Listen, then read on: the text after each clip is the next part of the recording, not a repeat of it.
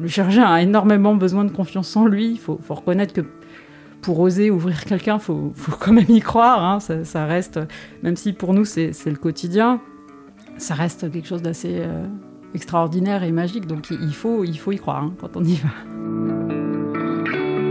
Le patient, s'il ne veut pas euh, remanger, tu peux avoir fait le meilleur lambeau du monde, ça ne marchera pas. Il faut absolument qu'il euh, qu'il y croit, qu'il ait envie d'y aller et qu'il s'entraîne. Et c'est vraiment le patient qui fait le plus de travail.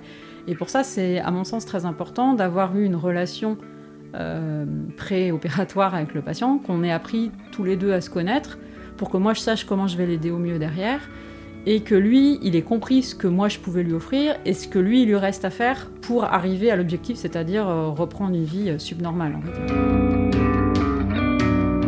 Évidemment, on ne sait pas faire repousser une langue, on ne sait pas faire repousser une mâchoire, on ne peut pas les rendre comme avant, on peut les rendre euh, aussi bien que possible et leur redonner au maximum les fonctions. Hmm.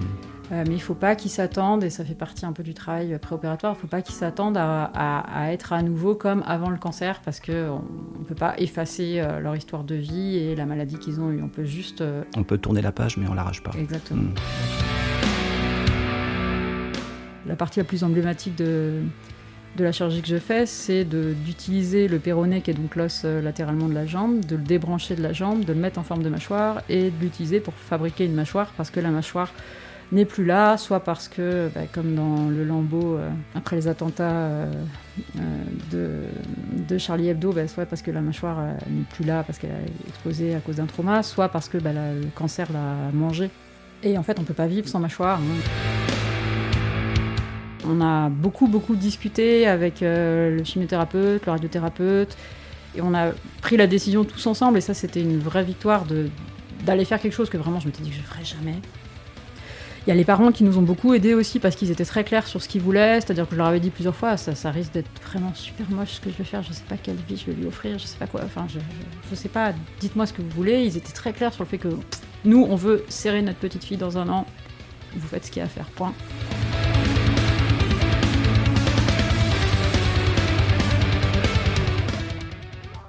Bonjour, je suis Roland Schwedzoff, fondateur du cabinet Latitude Santé cabinet de conseil et de formation spécialisé en management et en éthique dans le secteur de la santé.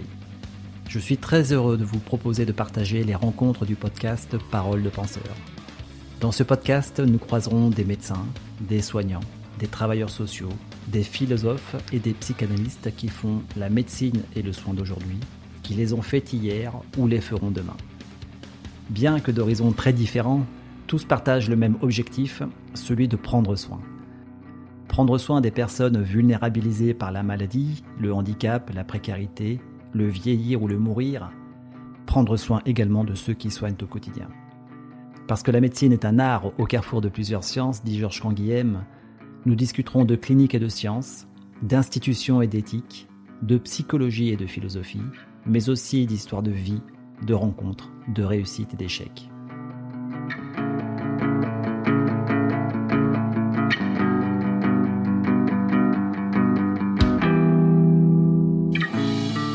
Bonjour Sophie.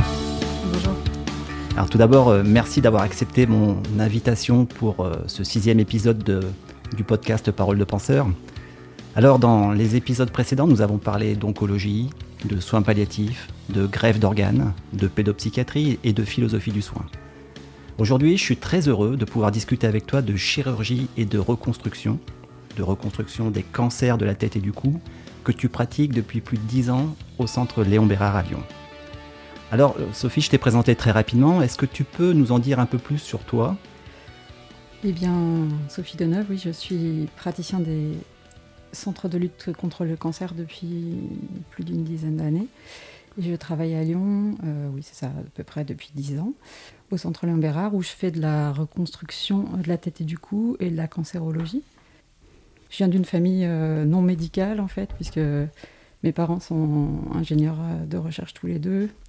Euh, mon père euh, travaillait à la recherche euh, à Gaz de France et faisait de la, RD et était aux relations internationales pour rechercher des nouveaux sites d'extraction de, gaz. et ma mère était également ingénieure de recherche. Elle a fait beaucoup de cristallographie et puis à 40 ans, elle a changé complètement. Considéré qu'elle en avait marre de passer son temps à chercher de l'argent pour faire de la recherche. Mmh. Et au lieu de, au lieu de chercher de l'argent, elle s'est mise à compter l'argent. Donc c'était une reconversion assez on-off, puisqu'elle est devenue contrôleur de gestion, ce qui était assez étonnant. moi, j'avais trouvé ça extrêmement étonnant à ce moment-là. Euh, et euh, ma petite sœur euh, s'appelle Ariane, et quand elle avait 8 ans, elle a décidé qu'elle enverrait des fusées dans l'espace. Et comme on est un peu persistant dans la famille et qu'on a tendance à rien lâcher, ben en fait, effectivement, elle est actuellement ingénieure dans le laboratoire de recherche sur le moteur de la fusée. La prochaine euh, fusée, alors il a changé de nom et il s'appelle maintenant Vinci, je crois. Voilà. L'autre chose euh, qui, je pense, a pas mal influencé ma vie et ma carrière, c'est que donc ils sont tous euh, très brillants, ils sont tous dans les sciences dures entre guillemets, et ils sont tous soit de l'école des mines, soit polytechniciens, soit les deux. Donc une famille de gens assez brillants et vraiment dans les sciences dures, alors que bah, la génération d'avant euh, c'était pas tout à fait la même chose, puisque ma grand-mère faisait le ménage. Euh, et que, quand même, a beaucoup, s'est beaucoup occupée de moi et de ma sœur et qu'elle nous a élevés. Je pense qu'elle a beaucoup euh, joué dans notre vision, notamment de la place de la femme ou des choses comme ça, puisqu'elle avait à l'époque décidé de quitter un mari qui la battait, qui était un alcoolique, enfin probablement qui ressemblait beaucoup à, à mes patients probablement, et qui a traversé la France avec euh, tous ses enfants sous le bras pour euh, se reconstruire et changer de vie. Euh, mmh. à une période où je pense que ça devait être très difficile, où on devait être extrêmement stigmatisé quand on était une femme qui avait décidé de divorcer. Et, et, je pense qu'elle a énormément influencé la personne que je suis, ma carrière et également ma vision de la vie. Voilà, sinon je suis mariée à un psy mmh. qui est aussi atypique pour un chirurgien. Et j'ai trois petits-enfants assez rapprochés, euh, très mignons, trois garçons. Enfin, euh, dans mes hobbies, je monte à cheval beaucoup. Et euh, j'aime beaucoup la musique, notamment l'opéra et la danse classique. Voilà. Mmh. très bien. Alors, qu'est-ce qui t'a donné envie de faire médecine et de choisir la chirurgie et plus particulièrement la chirurgie ORL alors ça, je, c'est assez difficile de vous répondre exactement. j'ai du mal à savoir ce qui m'a donné envie de faire médecine. Euh, je pense qu'il y a des gens qui appelleront ça la vocation ou, une conviction délirante ou, ou euh, les analystes ont, probablement plein, plein de raisons. Mais euh, en fait, une conviction délirante. Oui. Mhm. C'est-à-dire que moi j'aime bien dire que c'est la vocation et, que c'est effectivement un appel parce que euh, je me suis rendu compte, en fait, j'étais toute petite, euh, j'avais 8 ans, je jouais avec mes copains dans la cour et puis euh, bah, c'était toujours moi qui faisais le docteur dans nos grandes aventures. Hmm. Et il y a un moment, je me suis dit, bah tiens, en fait, c'est peut-être ça que tu as envie de faire pour de vrai. Et bon, il faut, il faut quand même dire que l'autre personne qui a beaucoup marqué ma vie, c'est mon meilleur ami d'enfance qui est maintenant professeur au Canada qui euh, avait un papa ORL euh, et euh, bah, qui nous racontait plein de trucs. et bon, effectivement, c'est assez rigolo parce que, en gros, lui, il a fait les études de mes parents et moi, j'ai fait les études de, ses parents, lui. et c'est exact. il a dû, ça a dû jouer un petit peu quand même. Mais effectivement, un jour, je me suis dit, bah tiens, en fait, moi, j'ai envie de m'occuper des gens. Euh, alors je pense que ça a été une grosse déception pour mon père qui me voyait euh, très scientifique et euh, qui a essayé de me vendre Polytechnique par toutes les façons possibles, notamment par le fait qu'il y a des chevaux à Polytechnique. Alors bon, faire Polytechnique juste pour monter à cheval, c'était quand même un peu juste. D'autant plus que, bon, maintenant que j'ai fini de longues études de chirurgie, plus une double formation en sciences, je me dis que si en plus j'avais fait Polytechnique avant, vraiment, j'y serais jamais arrivée parce que ça aurait été vraiment trop long. Voilà, et donc bah, j'ai eu envie de faire médecine euh, comme ça quand j'étais petite. Euh, et, euh, et, la chirurgie, bah, c'est vrai que mon père aime bien raconter que j'avais un bloc opératoire dans ma maison de poupée quand j'étais petite. Mmh. Et je ne sais pas très bien pourquoi en fait. Mais c'est vrai que j'aime bien. Bah, j'ai été marquée. je suis quand même quelqu'un de relativement scientifique et. et c'est vrai que j'aime bien la technique, que bien, j'aime bien faire des choses avec mes mains. J'ai toujours bien beaucoup aimé bricoler, des choses comme ça. Euh, et euh, bah, oui, je me suis dit, bah tiens, pourquoi pas Et en fait, euh, Donc je savais que je voulais faire ça depuis que j'étais petite. Mais, mais Là, les, gens, quand, on leur, quand on a 10 ans, qu'on est une fille et qu'on dit oh, bah, je veux être chirurgien, la première chose qu'on nous dit c'est ah, bah, faut beaucoup travailler, ou ça hmm. va être dur, ou ah oui, bon, bref. Bon. Du coup, j'avais pris l'habitude d'arrêter de le dire parce que j'en avais marre qu'on me dise que j'allais pas y arriver, en gros. Donc, je mûris euh, cette idée euh, un peu discrètement. Euh, et puis, bah, après le bac, oui, je me suis vraiment inscrite en médecine. Bon, grand désespoir de mon père. Et d'autant plus que en, j'avais une prof de bio terrible en terminale, le genre de prof où la meilleure note c'est 10, la moyenne de la classe c'est 3, elle donne elle donne les copies dans l'ordre. Enfin bref, caricature de, prof qu'on n'aime pas. Et qui, avait dit euh, devant tout le monde, quand j'avais écrit que je voulais faire médecine, moi, euh, dans les projets, ah oui, bah, bah, médecine c'est bien, mais, mais pas chirurgie, parce que bah, physiquement, t'es pas assez forte pour faire chirurgie. Bon, ok. Je sais pas pourquoi elle avait décidé ça. après, elle avait, elle avait quand même raison. C'est vrai qu'il y a une part physique dans la chirurgie, mais bon, c'était euh, encore quelqu'un qui disait euh, qu'il y avait probablement une représentation du chirurgien euh, qui n'est pas hmm. forcément, forcément très juste à mon sens. bref, je me suis quand même inscrite en médecine et puis j'ai eu la, première année et puis je suis allée disséquer la première fois en me disant ouais génial, je vais pouvoir ouvrir un corps et j'ai pas du tout aimé ça, mais alors vraiment pas. Enfin, pas du tout. J'ai trouvé ça génial de voir comment c'était à l'intérieur et et, d'enfin euh, mettre du concret sur ce qu'on voyait en cours de P1 avec le, les, bah, les, dessins des vaisseaux, des nerfs, tout ça c'était très abstrait en fait. Pour le concours, on, voit des veines bleues, des nerfs jaunes et des artères rouges. Et en fait, quand on ouvre en vrai, ça ressemble pas. À et là, t'étais en quelle année? C'était en P2. Là, on avait un stage de dissection tout au début de l'année. D'accord. Mmh. Euh, et, oui, en fait, bon, j'aime pas trop. Et alors, je crois que le moment que je déteste le plus, c'est quand on fait la main, parce que, bah, en fait, quand je prends la main de ces cadavres dans, mes mains, je me rends compte que c'est des vrais gens. Et, euh, et oui, je, reste un peu coincée sur euh, cette espèce de première désillusion sur bon, bah, du coup, en fait, peut-être que tu vas pas trop aimer. Et après, je fais un stage en, chirurgie cardiaque. C'était un, stage d'observation pur, hein, où on était euh, mmh. faisant fonction d'externe, même pas, enfin vraiment un stage d'observation. Et, euh, et, là, on a la chance de pouvoir aller au bloc opératoire regarder, et là, c'est le coup de foudre absolu. Euh, donc c'était un, c'était un pontage, et il y avait tout ce que en fait je vais adorer en chirurgie après, mais je ne me rends pas compte sur le moment, évidemment, je me rends compte juste à quel point c'est, je trouve ça vraiment très très beau. c'est quelque chose qui, qui, choque toujours beaucoup mon mari quand je dis ça, mais, mais c'est vrai que c'est, le corps humain intérieur, c'est magnifique. Euh, quand, c'est vivant. Euh, contrairement à cette espèce de, désillusion quand j'ai ouvert le corps humain mort, euh, hmm. quand, quand, c'est vivant, c'est magnifique, il y a plein de couleurs, on voit que c'est vivant, on sent que c'est vivant. Et alors en plus, comme c'était de la cardiochire, et eh ben, on est passé d'un moment où il y avait une circulation extracorporelle et donc le sang ne circulait plus. Et donc c'est passé d'un corps mort ou donnant cette illusion d'être mort, enfin en tout cas dans lequel le sang ne circulait plus, à à nouveau recirculation. Magie. Magie, exactement. Non, mais ça, ça a un vrai aspect magique. Hein. Les chirurgiens, c'est quand même tous un peu des grands enfants euh, qui restent émerveillés par euh, la technique et, euh, et, l'aspect effectivement magique de certaines techniques opératoires. Enfin, honnêtement, arrêter le, la circulation du sang, faire circuler le sang à l'extérieur, avoir une pompe à l'extérieur pour refaire partir le corps après, et donc une illusion de mort et, et redonner la vie. Enfin, J'ai trouvé ça absolument magnifique. Divin. Ouais, quasiment. Mm. C'est le problème des, du blog, c'est qu'effectivement, il y a un côté très magique à tout ce qu'on fait.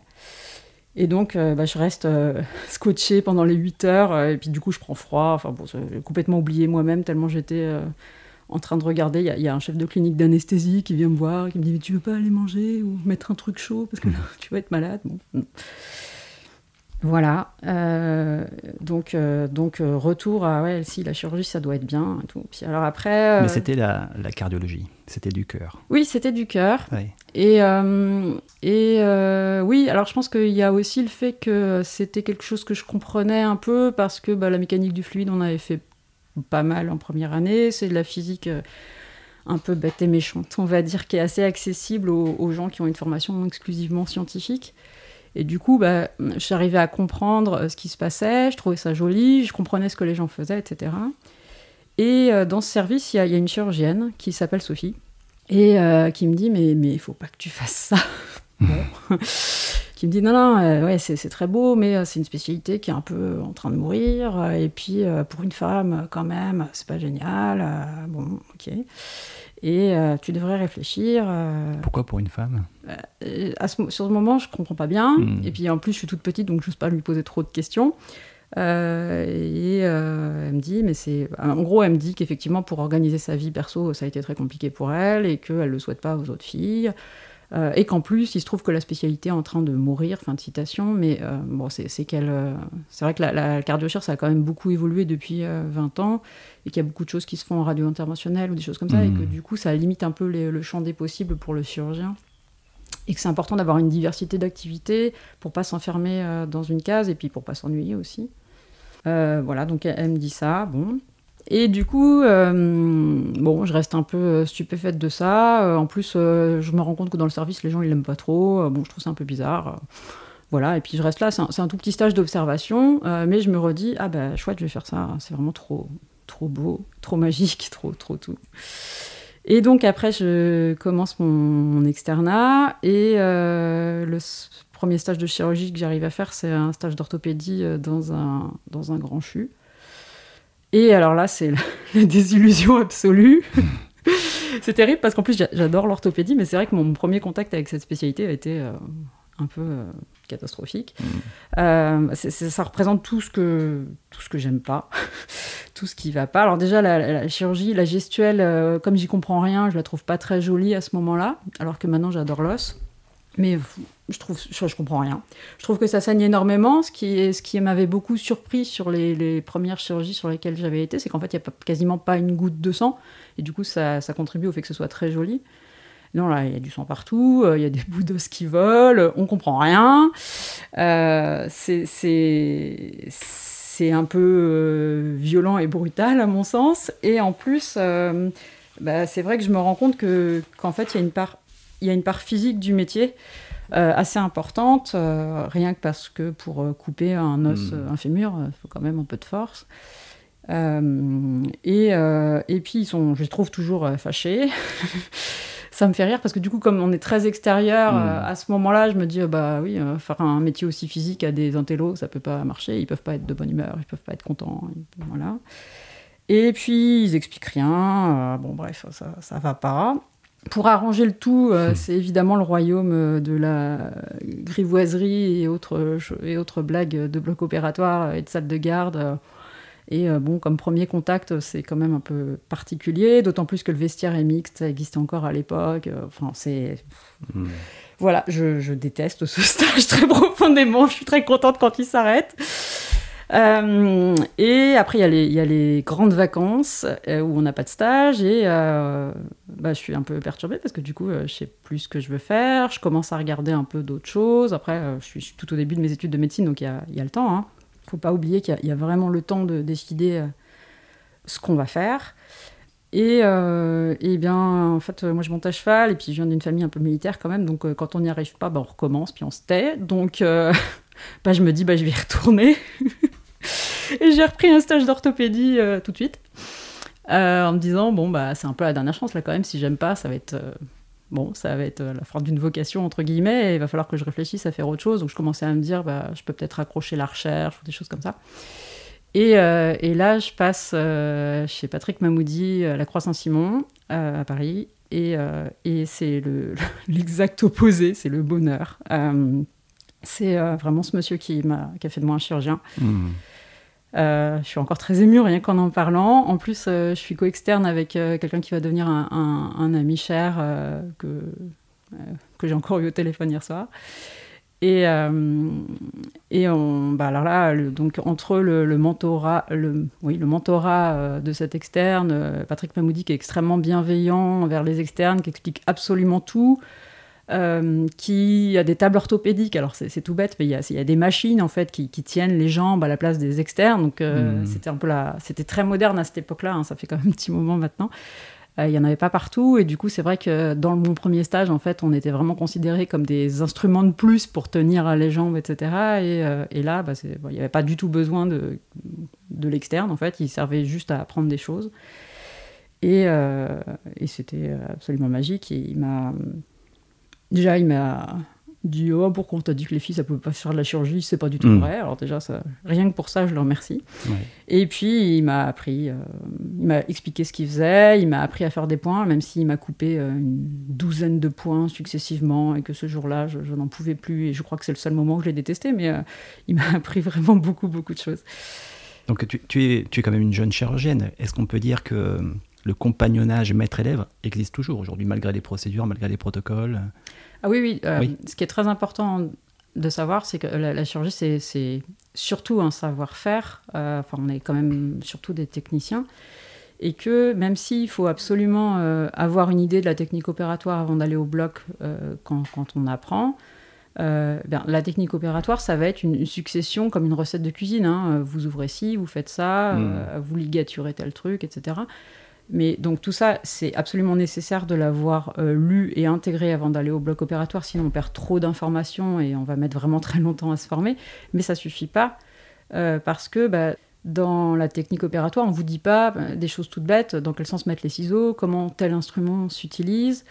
Ou, euh, comment on fait, parce que bah, je, me, rends compte des fois au bloc que je dis, je dis à l'interne ou à l'externe que je fais faire, il faut faire comme ça comme ça, quand on écrit, il faut faire comme ça sur un papier, évidemment, ça, ça donne rien du tout. Donc on est obligé de montrer, voire hmm. des fois de tenir la main. Et euh, c'est un, véritable savoir-faire. Le, compagnonnage est absolument nécessaire et c'est extrêmement important. D'ailleurs, euh, bah, dans tout ce que je vous raconte sur, euh, sur comment je, suis arrivée où je suis, il y, a, énormément de rencontres et de gens qui m'ont tenu la main ou qui m'ont montré ou qui m'ont dit comment il fallait faire. La chirurgie, c'est un peu une succession de procédures quand même. Donc nous, on était assez habitués à avoir des, protocoles à suivre, entre guillemets. Pour l'instant, on a toujours la, liberté de choisir la, technique opératoire qu'on veut, heureusement. Donc on n'est pas trop influencé par ça. Ce qui, ce qui, change vraiment dans la formation chirurgicale actuellement, c'est euh, la, multiplication des, modèles de, simulation qui existaient mmh. quand même beaucoup moins quand moi j'étais interne. Ça, c'est quand même une bonne chose parce que ça, donne confiance euh, en soi. Ça permet justement de, bah, de maîtriser telle façon de mettre les ciseaux, telle façon de faire ci ou ça. Et euh, ça permet euh, effectivement d'arriver plus en confiance au bloc. Et, et, y a bien une chose extrêmement importante, c'est d'avoir confiance en soi au bloc opératoire. Sinon, on n'y arrive pas. Et ça, c'est vraiment bah, même quelque chose que j'ai vécu sur ces, deux stages d'orthopédie, là, quand, quand, on a l'impression d'être rien, de rien comprendre et tout. Moi, je faisais que des bêtises tout le temps. Enfin, c'était horrible. Euh, et, du coup, je me, je me, sentais nulle, en fait, euh, dans ce premier stage, surtout. C'est ça qui me gênait beaucoup. Et j'étais très mal à l'aise de, servir à rien, de rien comprendre et de faire que des bêtises, euh, notamment des fautes de sepsie. Et en fait, bah, dès qu'on commence à se sentir mieux, là, ça change tout. Hein. le chirurgien a énormément besoin de confiance en lui. Il faut, faut reconnaître que pour oser ouvrir quelqu'un, il faut, quand même y croire. Hein. Ça, reste, même si pour nous c'est le quotidien, ça reste quelque chose d'assez euh, extraordinaire et magique. Donc il faut, il faut y croire hein, quand on y va.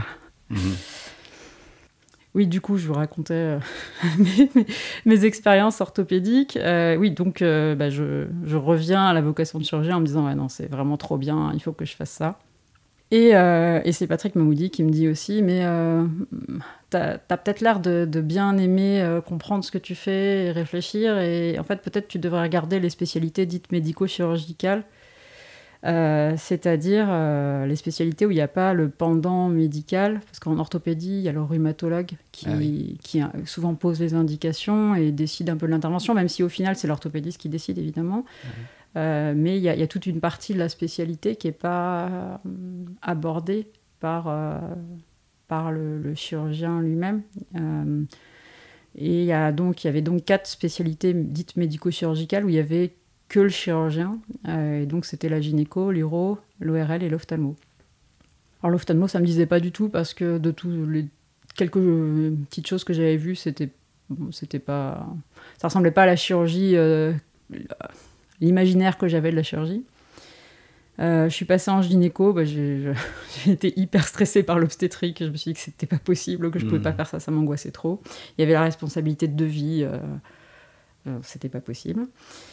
Et après, bah, je passe en urologie. Et alors là, c'est re le bonheur parce que euh, c'est pas du tout le même genre euh, de, chirurgie. Et alors là, il y a les greffes. Et les greffes, c'est bah, toute la magie du cœur arrêté dont je vous parlais tout à l'heure, mais sous contrôle en fait, puisque bah, on prend un organe de quelqu'un qui est en train de mourir et euh, on l'utilise pour quelqu'un de vivant et on le voit se revasculariser. Le moment de la revascularisation du, du rein, ça reste un moment. Enfin, la première fois que j'ai vu ça, je me suis dit, ah, je, veux, faire ça. ça c'est ça que je veux faire. C'est, ça, c'est vraiment absolument magique. Et oui, la spécialité me plaît énormément. Euh, et euh, en plus, bah, je passe à Saint-Louis, il n'y a que des gens vraiment très brillants, très sympas, qui sont tous plus ou moins devenus professeurs. Et euh, bah, je me dis, ça c'est vraiment une chouette spécialité. Et puis je sors de là, je me dis, bon, bah, je vais faire de l'euro. Et puis, euh, bon, quand même, euh, mais c'est moins valable maintenant. Mais c'était il y a une grosse, grosse quinzaine d'années, même presque 20 ans. Catastrophe. Et pour le coup, je me suis dit que faire de l'urologie quand on était une femme, c'était peut-être quand même pas l'idée du siècle. J'accumulais peut-être un peu les handicaps. On m'avait tellement expliqué que c'était pas un métier de femme que euh, peut-être qu'aller choisir euh, un métier autour du sexe de l'homme, c'était peut-être pas euh, très stratégique. Je me suis dit que mon père ne me parlerait plus jamais et que vraiment ça faisait trop de choses qui n'allaient pas. et puis, bah, j'arrivais pas à passer externe en ORL parce qu'il y avait très peu de place. et il y a le le père de mon meilleur ami, du coup, qui me dit Non, mais quand même, euh, il a peut-être raison, papa, euh, tu veux pas aller voir l'ORL Et donc, bah, il me fait passer dans son service à lui. en observateur libre, en fait, après, après, le concours de l'internat, on pouvait faire un peu ce qu'on voulait parce qu'on était un peu en vacances. Et donc, je passe en ORL au CHU à Tenon en auditeur libre. Et il bah, y a une jeune PU qui s'appelle Sophie, qui adore ce qu'elle fait, euh, qui me dit mais si c'est vachement bien l'ORL. Euh. et puis euh, si t'aimes les greffes, bah, en ORL il y a les lambeaux libres. Alors le lambeau libre, effectivement, c'est pas une greffe, c'est déplacer un morceau du corps de quelqu'un pour l'utiliser à, autrement en fait, pour boucher une perte de substance. Ça peut être aussi bien de la peau qu'un os Oui, ça peut être mmh. n'importe quoi. Mmh. Ça peut être de la peau, un os, ça peut être euh, même un nerf vascularisé, ça peut être euh, un mmh. morceau de tube digestif. Enfin, c'est déplacer quelque chose, le, dévier de son utilité première, et puis le déplacer en, en, coupant sa vascularisation, en emmenant euh, l'artère qui apporte le sang et la veine qui le renvoie, et en les débranchant de là où ils sont, et les en rebranchant ailleurs. Donc mhm. effectivement, c'est comme les greffes, sauf qu'il n'y a pas besoin de prendre l'avion, ce qui est quand même important parce que je suis hyper claustrophobe, je déteste prendre l'avion. Donc ça c'est mieux hein, par rapport à l'uro. Et puis en plus, euh, c'est des greffes aux heures ouvrables, c'est-à-dire que c'est de la chirurgie programmée. Euh, et je me disais que pour organiser une autre chose qu'une vie de chirurgien, c'était peut-être effectivement probablement à mon plan. C'est comme ça que j'arrive à l'ORL en fait. C'était pas du tout un coup de foudre. Et, en même temps, euh, c'est une spécialité qui, me correspond tout à fait. Pour des raisons que je n'ai pas vues au début, je voyais vraiment tellement que l'aspect technique des choses que, euh, que moi, ce qui m'intéressait, du coup, là, c'était le lambeau libre, point, en ORL. J'exagère un petit peu parce que j'ai toujours été fascinée par euh, les cellules cancéreuses qui deviennent tellement dingues qu'elles veulent plus mourir. Et L'ORL, du coup, paraissait répondre à, mon double intérêt pour la cancéro et pour cette technique particulière de, revascularisation. Euh, mais en fait, euh, il n'y a pas du tout que ça en ORL. Et euh, ce que je ne voyais pas au début, c'était tout l'aspect fonctionnel extrêmement important. Et, parce que donc, quand on fait de la cancéro-ORL, on a à traiter des cancers qui ont touché la gorge, mmh. les mâchoires, les cordes vocales. Et donc, euh, bah, notre bataille, c'est non seulement euh, de combattre le cancer, hein, ça c'est le principe du chirurgien oncologue, mais également de, de, rendre aux patients euh, ses fonctions vitales, c'est-à-dire bah, qu'ils puissent à minima respirer et surtout également pouvoir parler, manger et qu'il ait quand même un aspect socialement acceptable qui lui permette de faire ses courses mmh. sans mettre un masque pour pas faire de parallèle avec maintenant. Mais... Il y a également un aspect cosmétique qui est, qui reste un peu plus important à mon sens euh, pour l'ORL parce que la face c'est le premier contact que vous avez avec, euh, avec quelqu'un et qu'il faut effectivement au maximum que, effacer le plus possible à mon sens les, stigmates de la maladie euh, pour permettre aux patients de, de, retrouver la vie la plus normale possible et qu'ils aient le droit à l'oubli de leur cancer. Mmh. Voilà, donc c'est comme ça que je suis arrivée à l'ORL, donc c'est un choix de raison on va dire mais qui en fait me, me correspond tout à fait. Donc je suis très contente. Euh, je comprends mieux pourquoi le, choix du, cheval. Hein, euh, quand on tombe de cheval, on y remonte et puis il faut, il faut sauter les obstacles. Oui, oui, oui. Hein, bon. Alors, tu as quand même beaucoup parlé de la question de la femme en, chirurgie, et plus particulièrement en ERL, et pourtant, euh, le nombre de femmes qui réussissent le concours de médecine ne cesse de progresser. Oui, oui, ça. Hein il y a pratiquement plus que des, des femmes. et, leur rang, et leur rang de classement augmente. Qui plus est, mm. elles font partie des, de, celles qui, peut, qui, peuvent choisir leur spécialité les, plus convoitées. Quoi. Mm, mm. Et pourtant, pour préparer cette émission, j'ai regardé une étude qui était réalisée en 2015. Et cette étude disait que seulement une femme sur quatre, donc près de 26%, a choisi de faire de la chirurgie, et parmi elles, une femme sur cinq de la chirurgie ORL. Alors comment expliquer que cette chirurgie ORL soit encore et reste encore si peu attractive pour les femmes? Indépendamment de tout ce que tu disais au départ, hein, de cette évolution sociétale, peut-être, mais peut-être aussi avec. Euh, déjà, pourquoi peu, de femmes en chirurgie Ça, ça reste vrai. Euh, je pense qu'il y a déjà le, des, des, choses liées à, la, à ce qu'est la chirurgie et des choses liées à comment euh, la chirurgie est pratiquée. Hmm. Alors, les choses liées à ce qu'est la chirurgie, c'est d'abord que effectivement, c'est un métier en fait qui est assez physique ce qui m'avait beaucoup frappé au début. Et, euh, Ça, on n'imagine pas, effectivement. Non, non, mais c'est vraiment quelque chose de physique. En fait, bah, on est debout souvent, même si moi je fais tout ce que je peux pour opérer assis. Euh, ça, ça, dure longtemps, les interventions. On ne peut pas vraiment laisser le malade ouvert et aller prendre un café. Hein, c'est pas tellement gérable. Il y a des fois où on mange pas parce que bon, on peut pas parce que bah, là c'est pas le moment parce que on peut pas il faut enchaîner parce que bah, c'est toujours pas fini donc il faut finir avant de manger des choses comme ça même si euh, ça c'est quelque chose qui évolue beaucoup et euh, je remercie tous mes maîtres qui m'ont dit non non mais manger c'est très important on n'est pas des machines hmm. effectivement il faut mieux des fois prendre une, petite pause euh, pour aller boire un coup et manger quelque chose et revenir que de continuer à s'énerver sur un truc euh, ou euh, de s'épuiser euh, parce qu'on n'arrive pas à finir, on, va sûrement être beaucoup plus efficace si on, si on a pris en compte son propre corps à soi, qu'on a un peu tendance à oublier en tant que mhm. chirurgien. Donc c'est vraiment un métier physique. Au-delà de l'aspect qu'en orthopédie, c'est peut-être un peu plus physique qu'ailleurs, effectivement, parce que c'est.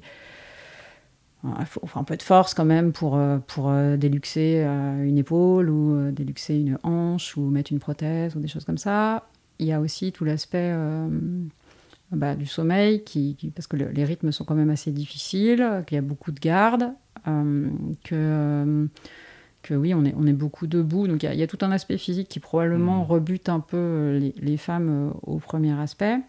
Il y a l'aspect technique aussi, je, vous disais tout à l'heure, les chirurgiens, c'est quand même des grands enfants qui aiment bien les trucs machin bidule pour faire d'autres trucs machin bidule. Et c'est vrai qu'il n'y a, pas beaucoup de femmes qui aiment mettre des vis ou monter les étagères. En fait, moi j'aime bien, mais c'est vrai que c'est pas forcément ce qui amuse le plus euh, les femmes, sans mhm. faire de, fausses généralités. Hein. On mhm. peut très bien aimer ça, je, le maintiens. Euh, et, euh, et puis, bah, il, manque probablement, et c'est pour ça que je suis assez contente qu'on m'ait orienté vers des choses plus médico-chirurgicales, il y a, une petite partie de, du travail de médecin qui n'est pas tellement fait en chirurgie, c'est tout le côté Sherlock Holmes du diagnostic, en fait, euh, l'enquête minutieuse pour savoir comment hmm. faire. Il y a beaucoup de spécialités où effectivement le diagnostic il est déjà fait. Et euh, bah, peut-être que les femmes elles sont plus intéressées par le côté, euh, côté Sherlock Holmes du travail. Donc ça c'est tout le pourquoi est-ce que je pense qu'il y a, peut-être moins de femmes en chirurgie. Et après il y a, comment la chirurgie s'est pratiquée. Et bon, c'est vrai que c'est un métier que j'adore et un milieu que j'aime beaucoup, mais c'est vrai qu'il y a il y a une façon d'être chirurgien, il y a une grande. Euh, on, essaie de démontrer qu'on n'est pas intelligent. Euh, c'est presque une fierté peu, de pas être intelligent et de pas réfléchir. Ah bon? Mmh. Ouais, c'est le jeu en fait de faire comme si on réfléchissait pas, ce qui est, ce qui est pas vrai en fait. On est des hein. pragmatiques. Oui, c'est ça. On est des mmh. pragmatiques. On fait. Le chirurgien, il fait. Euh, point. et il y, y, a pas mal de chirurgiens qui présentent tellement les choses comme ça que je pense que ça peut rebuter pas mal de, pas mal de femmes. Et puis, il y, a, y, a, quand même une culture de salle de garde et mmh. de, de, blagues potaches qui est assez peu attirante pour les femmes, hein, même si bah, c'est comme tout, en fait, on, on, est capable de répondre aussi, ça leur fait souvent très bizarre quand on répond un truc encore plus cru qu'eux. Mais, euh, À ce propos, justement, euh, dans la même étude, il y avait un témoignage d'une chirurgienne de 63 ans, hein, chirurgienne libérale et professeure des universités, qui disait, je cite, La voix est étroite pour une femme, deux points, ou vous ressemblez à une minette et vous êtes moyenne, bof, chirurgien, mais c'est une femme, ou vous faites votre métier de façon impeccable et vous ressemblez à une armoire à glace. On dit ah bah d'accord, c'est un bon chirurgien, mais c'est pas une femme. Alors ma question, est-ce que euh, ce cliché a toujours cours dans le milieu de la chirurgie ou est-ce encore euh, la réalité aujourd'hui en 2021 La réalité, peut-être pas quand même, mais euh, c'est vrai que ça a été. Bah, les, les, femmes qui ont fait de la chirurgie, il y en a beaucoup qui ont pris le parti de se déguiser en homme. Euh, de se bonomiser, comme on dit. Mmh. Après, euh, c'est aussi une façon euh, de s'adapter et de survivre et d'arriver à ses fins. Il n'y a, pas de souci. C'est une concession que j'ai jamais voulu faire et probablement que ça m'a pas particulièrement aidé. mais effectivement, il n'y a, aucune.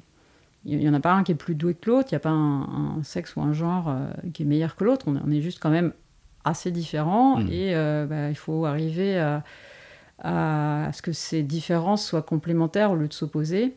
Et euh, on peut apprendre euh, de la façon de faire de l'un de l'autre euh, tout à fait. C'est important hein, d'être pragmatique quand on est chirurgien, sinon on n'avance pas et on fait rien.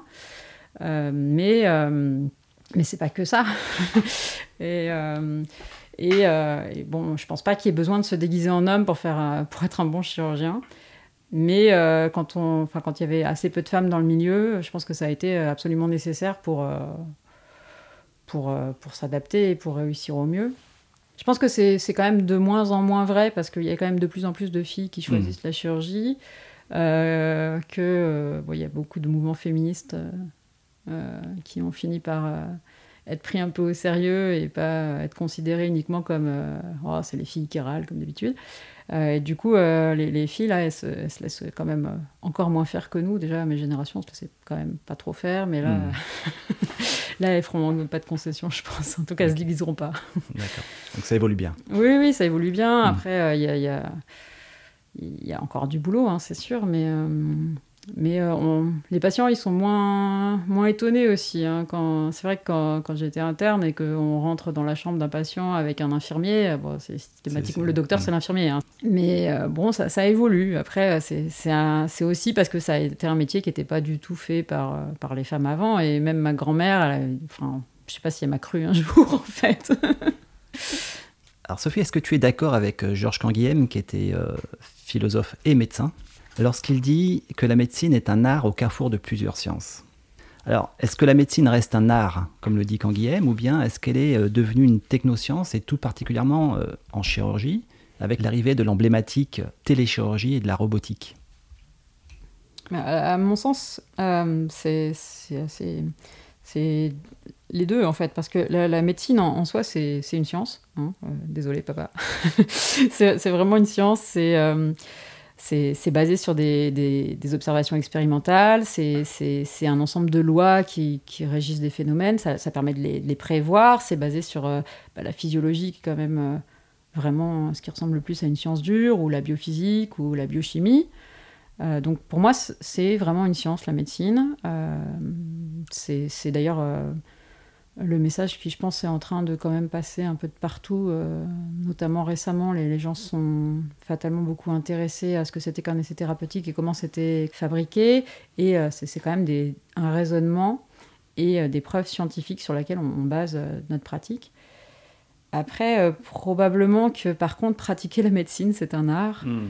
parce qu'il faut euh, intégrer euh, toutes ces lois scientifiques et les avoir digérées pour pouvoir les appliquer sur une personne. Et là, c'est la rencontre avec l'humain. D'autant plus que, bah, contrairement à la science dure, il y, y, a quand même le problème du fait que toutes les lois en médecine, elles ne sont applicables qu'à 95% des gens, et le problème, c'est les 5% de chaque côté de la gaussienne, là, et qu'en fait, 5%, ça, ça, fait beaucoup de gens sur 100, sur 100 patients. S'il y en bah a 5 qui ne respectent pas la loi qu'on a apprise, bon, c'est un peu perturbant quand même. Et c'est. Beaucoup, mmh. ouais. Et du coup, il faut arriver à la fois à être sûr de ses convictions et euh, en même temps à suffisamment observer pour euh, arriver à, s'adapter, à voir que là, c'est pas tout à fait pareil que d'habitude. Euh, il y a aussi tout, tout l'aspect de la relation avec le patient qui est quelque chose de pas très scientifique quand même. Hmm. en tout cas, pour les médecins, souvent, on n'a pas on n'a pas bien appris de façon scientifique comment marchait la personne en face. C'est très subjectif. Oui. La relation avec le patient. Oui. Hmm. Enfin, en tout cas, moi je vois ça comme ça. Et, euh, et c'est probablement ce qui est une des parties assez difficiles du métier, c'est-à-dire que notamment quand on est chirurgien, les consultations durent quand même assez peu de temps. Et en cinq minutes, il faut qu'on arrive à voir si la personne en face, elle va avoir besoin pour être rassurée et pour euh, adhérer au protocole de soins, si elle va avoir besoin qu'on lui explique tout dans les moindres détails parce que ça, ça va la rassurer, ou au contraire, elle veut pas trop savoir parce que ça, ça l'angoisse, hmm. ou, euh, ou, il faut, ou elle est tellement angoissée qu'elle parle tout le temps et qu'elle vous laisse pas parler et il faut arriver à l'entourer pour, euh, pour qu'elle arrive à nous laisser parler et, entendre ce qu'on a à dire, pas que écouter, vraiment l'avoir entendu et l'avoir intégré. Donc oui, ça, ça, a un côté un peu artistique. Euh, il y a un peu le mythe du chirurgien artiste, mais, mais, mais il y a un côté euh, art, alors particulièrement probablement en reconstruction ou euh, de la tête et du cou, où en plus il y a tout l'aspect cosmétique, entre guillemets, du visage. Alors moi, je, fais de la reconstruction. Hein. L'objectif, c'est pas forcément de. cosmétique, pas esthétique. Oui, c'est pas pareil.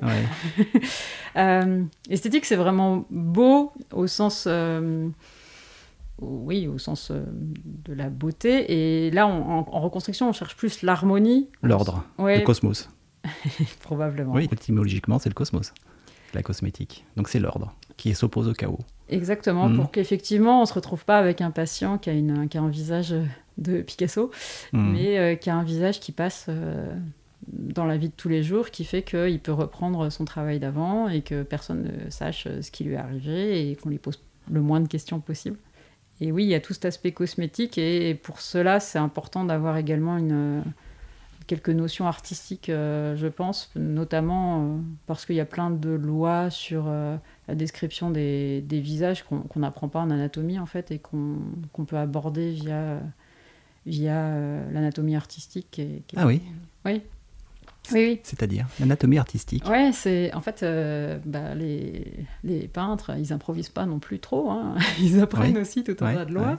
Et bah, il y a les lois des proportions du visage notamment. D'accord. Alors en fait, c'est aussi utile pour les autres parties du corps, mais pour le visage, c'est particulièrement utile euh, pour savoir euh, bah, à quelle hauteur vous allez remettre mm. les yeux, mm. combien il y a de distance entre vos deux yeux, combien combien il y a de distance entre la largeur et la hauteur de votre visage, quelles règles euh, régissent quoi. Et oui, il y a un aspect euh, artistique euh, qui est un peu, peut-être un peu plus marqué en, chirurgie. mais la médecine, c'est scientifique et c'est appliqué avec art. c'est un mélange des deux. Très bien. Et pour les philosophes, le visage, c'est vraiment le, c'est l'éthique par excellence, et notamment pour Lévinas. Mhm. Donc c'est un point qu'on développera peut-être une autre fois. et, alors, euh, la téléchirurgie, la robotique hmm, la, la, téléchirurgie et la robotique, c'est alors la robotique, c'est il faut déconstruire un, mythe probablement, quelque chose qui est pas bien expliqué euh, actuellement, c'est que le, robot chirurgical euh, qui fait tellement parler de lui, c'est un formidable outil, mais c'est un outil, c'est pas un, automate. Pour l'instant, il y a à part les, dans des labos de chirurgie expérimentale, il n'y a, pas de robot qui opère tout seul. C'est-à-dire que c'est un bras supplémentaire pour le chirurgien qui va régler un certain nombre de problèmes qu'on peut avoir parce que, euh, ben, en fait, euh, le chirurgien, c'est quand même une personne. Et une personne, ben, ça prend de la place. Euh, donc, ben, déjà, on a des fois des problèmes de, de, gestion de l'espace quand on a besoin d'être plein autour d'un corps parce qu'en fait, on n'a pas tous la place. Mmh. Et donc l'avantage du robot, c'est que lui, il peut avoir six bras, il hein, n'y a pas de problème.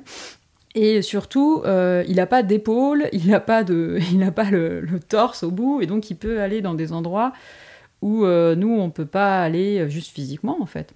Et donc il a des, un potentiel d'encombrement spatial plus important. Il a un bras avec 6 degrés de liberté, et il peut aller n'importe où, notamment par exemple tout au fond de la gorge, pour prendre ma spécialité, euh, des patients sans... Euh, on, peut, on peut mettre au bout du robot euh, quelque chose qui permet de, de voir, des hmm. optiques qui permettent de, de de recréer un aspect de trois dimensions. Et on peut ainsi aller par exemple au fond de la gorge sans avoir à ouvrir la mandibule pour, pour accéder à cet endroit-là, alors qu'en chirurgie on a cinq doigts, on n'a que cinq doigts, on peut pas les mettre complètement à l'envers. On a un bras au bout, il prend pas mal de place, notre bras en fait, en plus de l'instrument. il, peut, il peut tenir l'instrument que d'une seule façon, alors que. enfin, d'une seule, enfin de quelques façons, alors que le le robot, il peut faire n'importe quoi. Mais par contre, le robot chirurgical, il est euh, manœuvré par euh, le chirurgien qui est assis à sa console et qui a comme un espèce de joystick et qui va voir euh, bah, cette image en 3D et qui va bah, réaliser en fait le même genre de geste qu'il fait en chirurgie externe. Et c'est quand même le chirurgien qui opère, mais le, robot permet de le faire. Donc, donc, la chirurgie est encore une affaire de main. Oui, pour l'instant, oui. Le robot n'est qu'un prolongement de la main. Oui, exactement. C'est un, un, outil c'est un outil. Et après, pour la téléchirurgie, euh, ça, a un côté plus gadget, euh, je trouve. Euh, c'est bon, c'est pas inintéressant de pouvoir être ailleurs pour opérer le patient, mais ça pose quand même pas mal de soucis, outre les problèmes médico-légaux, qui est ce qui est responsable du problème, s'il y a un problème, vu que le hmm. chirurgien n'est pas dans la pièce, etc. Mais même s'il y a quelque chose de pas prévu, pour l'instant, on a quand même encore besoin euh, bah, de mettre nos doigts pour palper, notamment, ou pour sentir. Et euh, le robot, il n'a pas de retour de force du tout. Ça, c'est le gros défaut du robot. C'est-à-dire que vous pouvez, euh, quand vous tirez sur quelque chose, il y a quand même la résistance de la chose qui, vous renvoie des informations. Mhm. Et le robot, et c'est là qu'on a besoin d'une courbe d'apprentissage pour apprendre à servir du robot. Il n'y a pas de retour de force sur le robot il vous dit pas attention là tu es en train de tout déchirer donc il faut faire attention et du coup on peut pas non plus palper à distance ou des choses comme ça. Donc, euh, bon, la téléchirurgie, probablement que dans des siècles, ça, sera beaucoup plus développé, mais pour l'instant, ça reste euh, quelque chose d'un peu gadget à mon sens.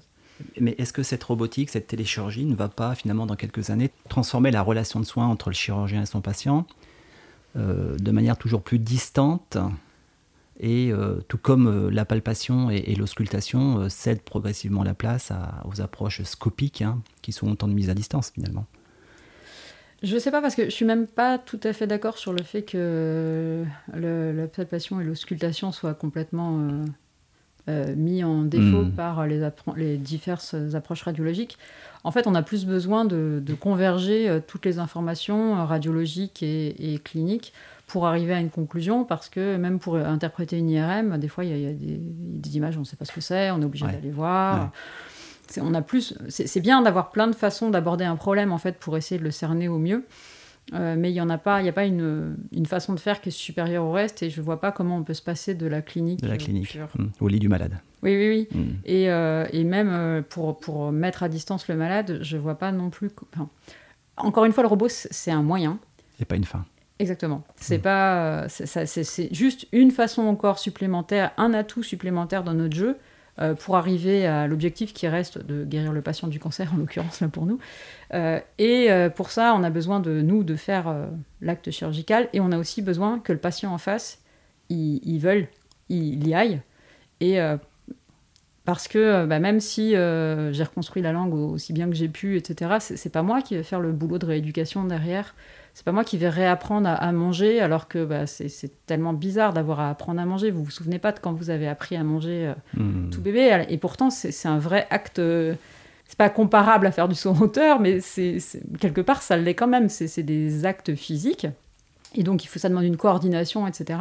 Et donc, le patient, s'il ne veut pas euh, remanger, je peux avoir fait le meilleur lambeau du monde, ça ne marchera pas. Il faut absolument qu'il euh, qu'il y croit, qu'il ait envie d'y aller et qu'il s'entraîne. Et c'est vraiment le patient qui fait le plus de travail.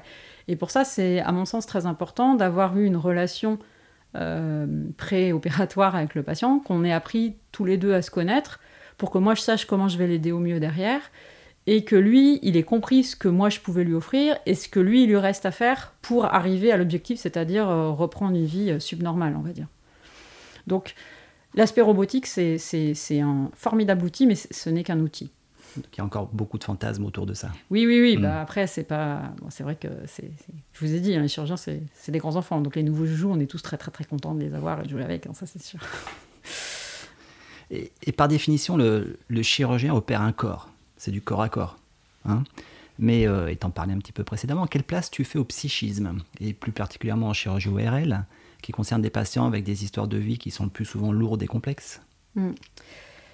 Oui, c'est ce que c'est un peu ce que je vous disais. Euh, on opère un corps, enfin on opère un organe même en fait, on opère un bout d'un corps. Euh, et puis c'est pas le, bloc, c'est assez différent de la, personne. Euh, la personne en face, quand on est au bloc, on est redevenu un technicien pur et il faut surtout pas d'ailleurs être trop de choses qu'un technicien pur, sinon souvent on est déstabilisé. Je vous ai dit, on a besoin de confiance en nous. Euh, mais, euh, mais on a besoin que le patient ait envie de se battre avec nous contre le cancer et euh, il faut absolument arriver à, à, une relation de confiance. Et certes, en ORL, c'est souvent des, des, histoires de vie compliquées avec souvent des addictions importantes, notamment à l'alcool et au tabac.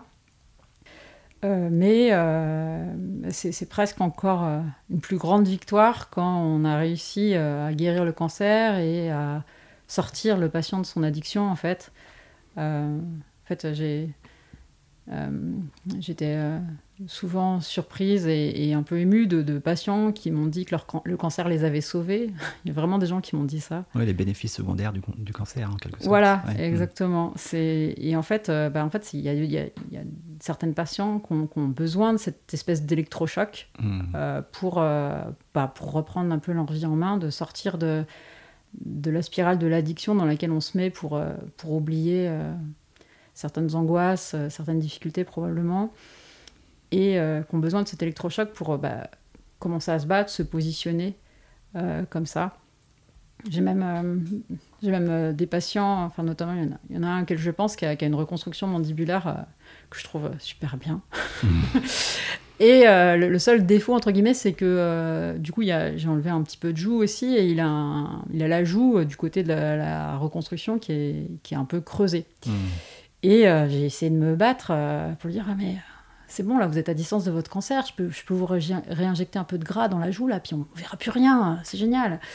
Et j'ai mis, mis beaucoup de temps à accepter qu'en fait, il ne voulait pas redevenir comme avant parce que euh, bah, c'est exactement ça. Il fait partie de ces gens qui m'ont dit que le cancer les avait sauvés et il est dit qu'il a besoin de ce stigmate en quelque sorte pour lui-même, pour se rappeler euh, bah, de quoi il est revenu, entre guillemets, mhm. de ce qu'il a réussi à faire et il ne veut pas entendre parler de, mon petit lipofeeling. Alors...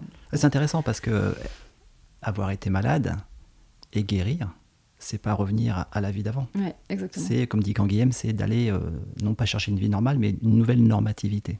Ouais, c'est très mm. important. Bah, c'est aussi ce que j'essaye de faire passer comme message aux patients quand je les vois pour la reconstruction, c'est que... Il s'est passé quelque chose. Voilà, mm. malheureusement, évidemment, on ne sait pas faire repousser une langue, on ne sait pas faire repousser une mâchoire, on ne peut pas les rendre comme avant, on peut les rendre euh, aussi bien que possible et leur redonner au maximum les fonctions. Mm. Euh, mais il ne faut pas qu'ils s'attendent, et ça fait partie un peu du travail préopératoire, il ne faut pas qu'ils s'attendent à, être à nouveau comme avant le cancer, parce qu'on ne peut pas effacer euh, leur histoire de vie et la maladie qu'ils ont eue. On peut juste... Euh, on peut tourner la page, mais on ne l'arrache pas. Exactement. Hmm, d'accord. Sophie, tu disais être un technicien pur. Mais le patient que tu opères, celui dont tu ne vois plus que l'organe à opérer sous le champ opératoire, est-il le même que celui que tu vas suivre en consultation et dont tu connais les détails les plus intimes de la vie? Alors je vais le dire autrement, est-ce qu'il faut réifier le patient, comme on dit en philosophie? Est-ce qu'il faut le chosifier, hein, lui euh, faire quitter sa subjectivité le temps du geste, le temps du geste opératoire, pour justement te permettre d'éviter tout affect avec ce patient qui viendrait justement, euh, cet affect, qui viendrait compromettre, empêcher ton geste? Oui, c'est intéressant que vous ayez vu ça parce que moi, c'est quelque chose que dont j'ai pris conscience assez tardivement en fait. Euh, effectivement, le, patient au bloc, c'est plus un patient entre guillemets, c'est vraiment un, organe à opérer, c'est hmm. même pas un corps, c'est un bout de corps. Euh, c'est beaucoup aidé par le fait qu'on met donc ce qu'on appelle les champs opératoires, c'est des bouts de tissu qui vont euh, isoler la zone stérile qu'on va opérer du reste du corps du, du, malade. et du coup, on voit juste un coup, juste une mâchoire, juste le morceau, hmm. juste une jambe, juste le morceau dont on a besoin, entre guillemets. Euh, et, euh, et oui, c'est quelque chose qui est, qui est vraiment euh, nécessaire. Ça, ça, aide beaucoup à, se concentrer sur l'aspect purement technique et à oublier un peu le côté magique divin ou autre, ça évite de se poser la question de comment ça se fait, par quel miracle est-ce qu'on arrive à faire ça. Et ça permet de, de, plus voir. Bah, il y, a des patients auxquels on, s'attache plus que d'autres. Il y a des patients pour lesquels il y a forcément plus d'affect aussi. Je pense aux mmh. patients de pédiatrie particulièrement, où c'est vrai que, notamment quand je suis devenue maman, ça a été encore plus compliqué d'opérer les enfants euh, et que euh, et qu'il faut absolument se détacher de ça euh, pour se concentrer exclusivement sur l'aspect technique hmm. des choses. pour pas pour continuer à faire notre truc et c'est probablement pour ça qu'il y a autant de blagues au bloc hein. c'est vrai que euh, le bloc opératoire, c'est vraiment euh, une succession de procédures. Je dis souvent aux internes, c'est pas pendant l'intervention que je décide de ce que je fais. Ça, c'est important de le savoir. C'est en fait, on fait tout notre plan dans notre tête avant. Il n'y a pas d'impro. Et non, il faut pas. Quand il y a de la pro, euh, c'est qu'il y a un problème. surtout maintenant où on a énormément d'outils pour prévoir, prédire, savoir comment ça va être à l'intérieur. On n'a pas besoin, on n'a plus besoin d'ouvrir pour savoir beaucoup de choses.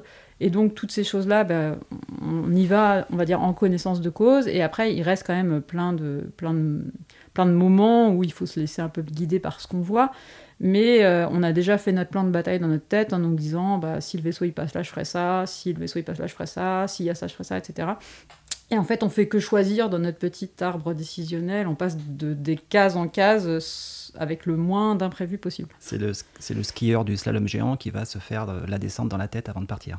Oui, oui, bah, c'est très important en fait, parce que mm. ça permet de bah, déjà de savoir ce qu'on va faire. Mm. Ça fait gagner du temps, et le temps c'est quand même important en chirurgie parce que bah, souvent les, procédures elles sont longues, la reconstruction cervico-faciale particulièrement. C'est des interventions qui durent toute la journée. Euh, et, euh, et, en plus, c'est des interventions qui sont des successions de petits temps opératoires, de petites étapes, où euh, toutes peuvent poser problème. Hein. Donc il, il faut les, les, enchaîner euh, en les euh, séquençant pour euh, pouvoir dire bon bah cette étape là tout s'est bien passé, je passe à la suivante, etc. Donc oui, le, patient au bloc c'est plus vraiment un patient, c'est l'organe qu'on a opéré, c'est vraiment notre travail. Ouais, c'est plus un sujet, ça devient un organe à opérer.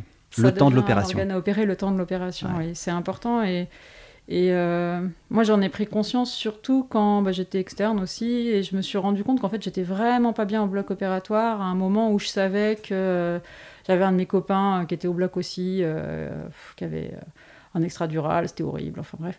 Et, et en fait, j'arrivais pas du tout à me concentrer sur ce que je voyais, et j'étais complètement polluée par mon ami au bloc, qui ça murmurait à l'oreille en permanence, et je n'arrivais pas à me concentrer sur ce qui pourtant était vraiment l'endroit que j'adorais. Et euh, c'est le moment où je me suis rendu compte qu'en fait, euh, bah, c'était pas pareil du tout euh, le patient en consultation et le patient au bloc. Alors, suite au dernier podcast juste avant toi, qui était celui d'Eric Fiat, tu m'as envoyé un mail en me disant que d'abord tu avais beaucoup aimé ce qu'il avait dit hein, et que tu allais acheter son dernier ouvrage, Ode à la fatigue. Mais quand Eric Fiat a parlé de l'importance du clair-obscur, et notamment euh, dans la salle de consultation et qu'il l'a opposé au cialytique du bloc, hein, qui permettent justement de, faire toute la lumière sur le site à opérer. Tu m'as dit, euh, ouais, mais quand même au bloc, euh, il a besoin de ce clair-obscur. Alors, est-ce que tu peux nous expliquer ce que tu as voulu dire un petit peu plus? Bon, c'est pas gentil de me parler de ça. C'était un peu une boutade, mais en même temps. C'est intéressant. Oui, oui, oui, mais c'est c'est vrai, en microchirurgie particulièrement, si vous mettez la lumière euh, à fond, on voit rien. Parce qu'on voit pas les ombres euh, et on voit rien du tout. Enfin, moi je trouve qu'on voit rien du tout et je passe mon temps à me battre au bloc pour qu'on baisse un peu la lumière parce qu'il y a toujours quelqu'un qui veut plutôt m'aider et qui du coup essaie de remettre la lumière euh, en plein dessus. Mais en fait, au microscope, s'il y a trop de lumière, c'est tout, tout brille trop et on, hmm. voit rien non plus. donc on a besoin de ce, contraste. Et puis. voilà, donc c'était vraiment purement vrai et technique. Après, euh, c'est vrai aussi que qu'il faut pas non plus. Euh, j'avais un patron qui disait qu'il fallait pas se laisser euh, envoûter par les sirènes du bloc opératoire et, c'est-à-dire? il, il faut pas non plus oublier que même si c'est très dur quand on est chirurgien de pas opérer, il faut pas non plus oublier que qu'il ne faut pas se faire trop attirer comme les moustiques euh, par la, lumière du bloc opératoire et que oui, on a l'impression qu'on fait quelque chose et c'est vachement bien, hein, souvent il y en a besoin. Euh, mais parfois, euh, bah, il faut savoir quand on est chirurgien pas opérer. et c'est peut-être le plus dur. C'est le plus dur. C'est clairement le plus dur parce que. De ne pas y aller, quoi. De ne pas y aller. J'avais un copain psy qui disait chirurgien, il veut toujours faire quelque chose, il faut qu'il fasse. Mais oui, c'est ça. Hein. C'est vrai qu'on a, on a du mal à, à, renoncer quelque part, à pas y aller, mais c'est c'est important aussi de savoir dire non, là, il ne faut pas. Mais justement, quand, tu, euh, quand tu décides de partir sur une reconstruction lourde euh, avec greffe au niveau du visage, hein, euh, qu'est-ce qui guide ta décision d'y aller justement?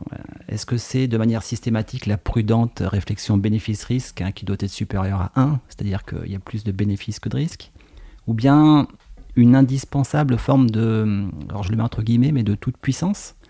Pour lutter contre le réel de la maladie, cancéreuse qui risque d'emporter le malade, mais au risque de l'échec du chirurgien. Alors, justement, que se passe-t-il dans ta tête, peut-être même dans ton cœur ou dans tes tripes, hein, pour, euh, euh, euh, quand survient finalement le, rejet de la greffe, hein, la nécrose, la rechute? Alors, moi, ce que je fais, c'est, c'est pas des greffes, c'est des lambeaux. C'est pas, tout à fait pareil. Parce que du coup, c'est pas un organe de quelqu'un d'autre qu'on prend. Et du coup, il n'y a pas le problème de rejet. Puisque y a, ça reste du soie. C'est juste du soie qu'on a mis ailleurs. Mais le corps, il s'en hmm. fiche complètement que le péroné soit dans la jambe ou dans la mâchoire. En fait, il va pas faire des anticorps anti-péroné parce qu'il est là-haut. tu peux greffer des péronés euh, alors, on, transplante. on, pas vraiment. On transplante. Enfin, on déplace quoi. On déplace. Euh, mais euh, oui, oui. Bah, je pense que le, effectivement, la partie la plus emblématique de de la chirurgie que je fais, c'est d'utiliser le péroné, qui est donc l'os latéralement de la jambe, de le débrancher de la jambe, de le mettre en forme de mâchoire et de l'utiliser pour fabriquer une mâchoire, parce que la mâchoire n'est plus là, soit parce que, bah, comme dans le lambeau, euh, après les attentats euh, euh, de, Charlie Hebdo, bah, soit parce que la mâchoire n'est plus là, parce qu'elle a explosé à cause d'un trauma, soit parce que bah, le cancer l'a mangé. Et en fait, on ne peut pas vivre sans mâchoire, hein, il en faut, on ne peut pas vivre. Les fonctions, pour assurer les fonctions déglutition et de parole, on a besoin d'avoir au moins le menton projeté en avant. et donc, c'est absolument nécessaire de reconstruire la mâchoire dans un certain nombre de cas. Euh, et c'est vrai que c'est un peu difficile parce que euh, le, donc euh, il peut pas y avoir de rejet. Par contre, les, vaisseaux qu'on branche et qu'on débranche, c'est pas la taille des vaisseaux des greffes pour le coup, hmm. c'est des petits petits vaisseaux.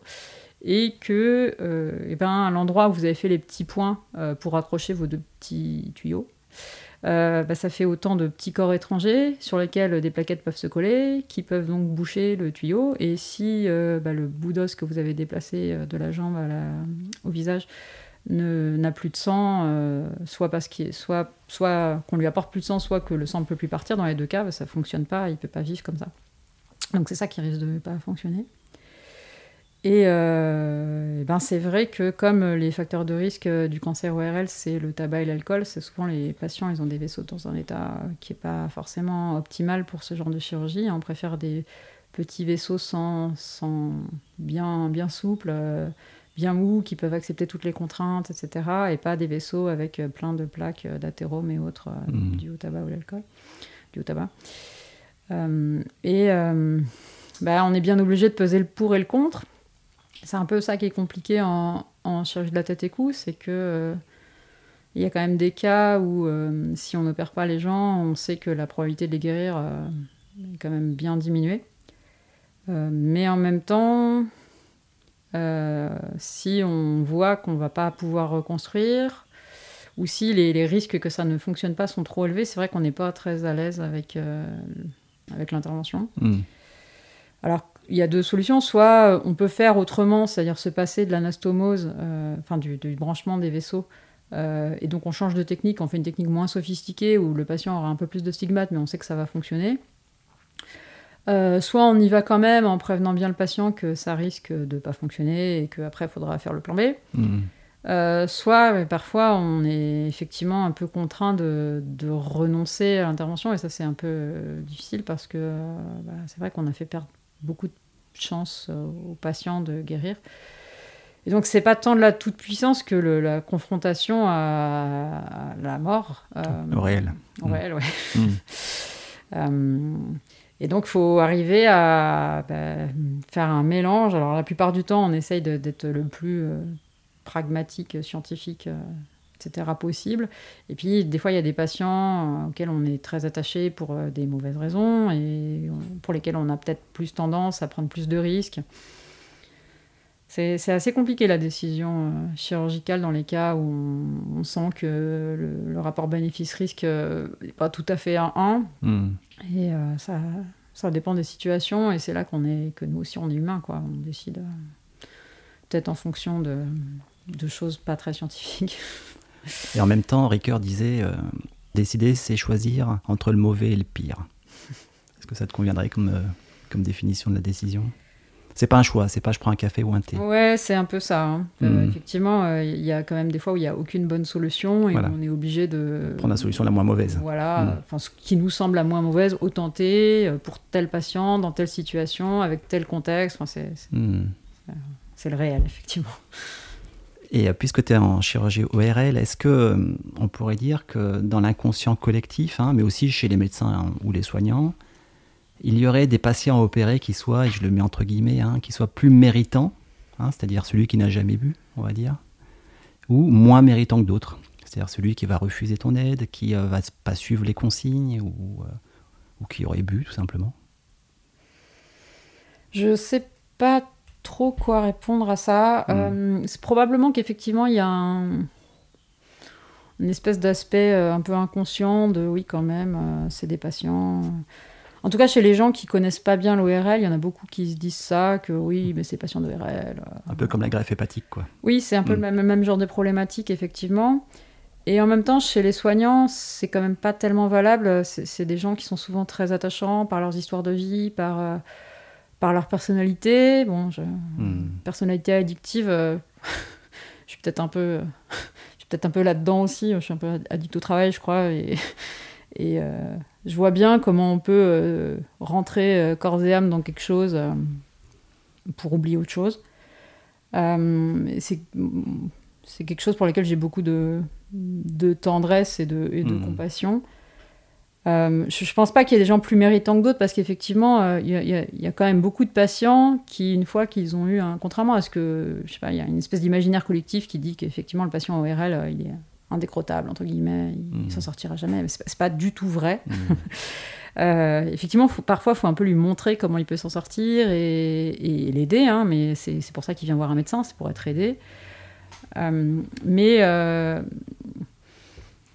mais euh, ouais, non, je suis, suis pas, je suis pas d'accord sur le fait qu'il y ait des patients plus méritants que d'autres. Après, il y en mmh. a sur, auxquels on va plus s'attacher que d'autres, mais ça, ça, peut être aussi bien. ça, ça a rien à voir avec avec ce qu'ils ont fait ou quoi. C'est plus euh, du feeling, entre guillemets. Et effectivement, il y a des patients dans lesquels on va plus se reconnaître, où euh, on va être plus sensible à telle ou telle chose qu'ils ont dit, où ça va être plus facile pour nous de, les guider vers la guérison. Et, c'est vrai que peut-être c'est plus compliqué avec les patients qui, avec lesquels on n'a pas d'accroche, entre guillemets, et qui vont peu accepter notre aide. Ou ça, c'est probablement avec cela que c'est le plus compliqué. Mais de dire qu'ils sont plus méritants, non, c'est pas vrai. En, gros, on essaye tout le temps d'y aller. Et par contre, quand on se rend compte effectivement que, que le, risque que ça ne fonctionne pas est trop élevé, on, renonce. Hmm. Mais il n'y a pas le la problématique de, la greffe hépatique chez nous. Hmm. On prend tous les patients. Alors, tu disais euh, que tu étais un peu addict au travail. Alors, pour préparer cette émission, j'ai lu le livre du, philosophe, enfin c'était sa thèse de philosophie, du chirurgien qui s'appelle Philippe Hubinois.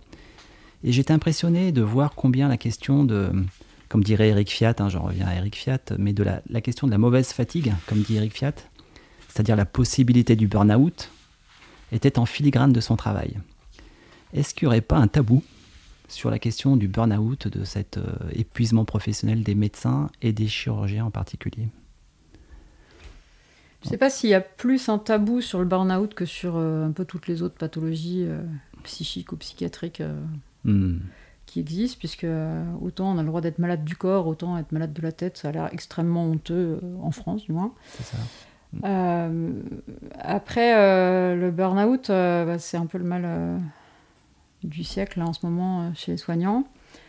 Euh, il y, a deux choses à ça. D'abord, il faut quand même vraiment savoir qu'effectivement, pour faire la chirurgie, il faut énormément travailler, ça, on ne peut pas le retirer. Euh, parce qu'on a besoin de se faire une expérience, parce qu'il y a plein de choses qu'on ne peut pas voir ou apprendre dans les livres et que du coup, il n'y a pas d'autre solution qu'il faut, il faut, il faut opérer, il faut voir de la chirurgie.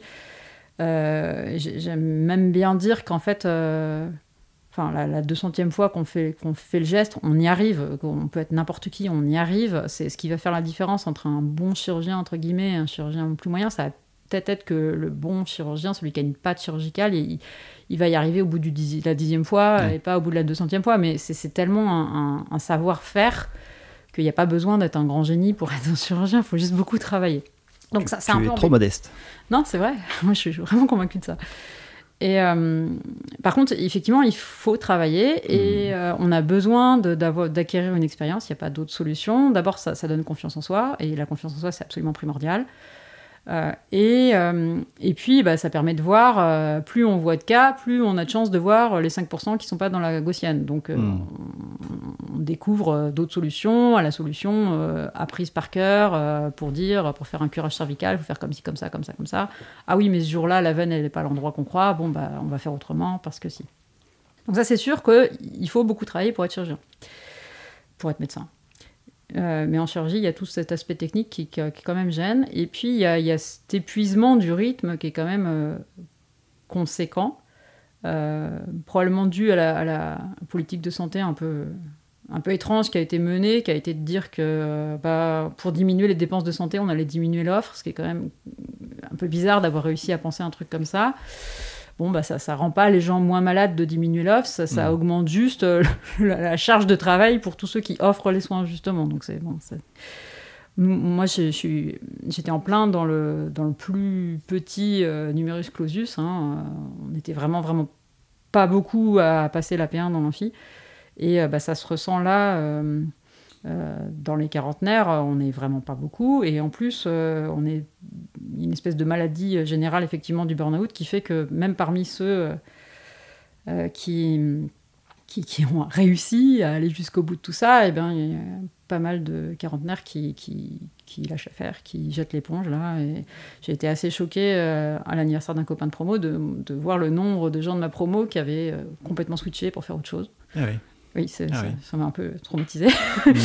Euh, et euh, bon, donc il y, y a, le fait qu'il faut travailler, ça c'est sûr.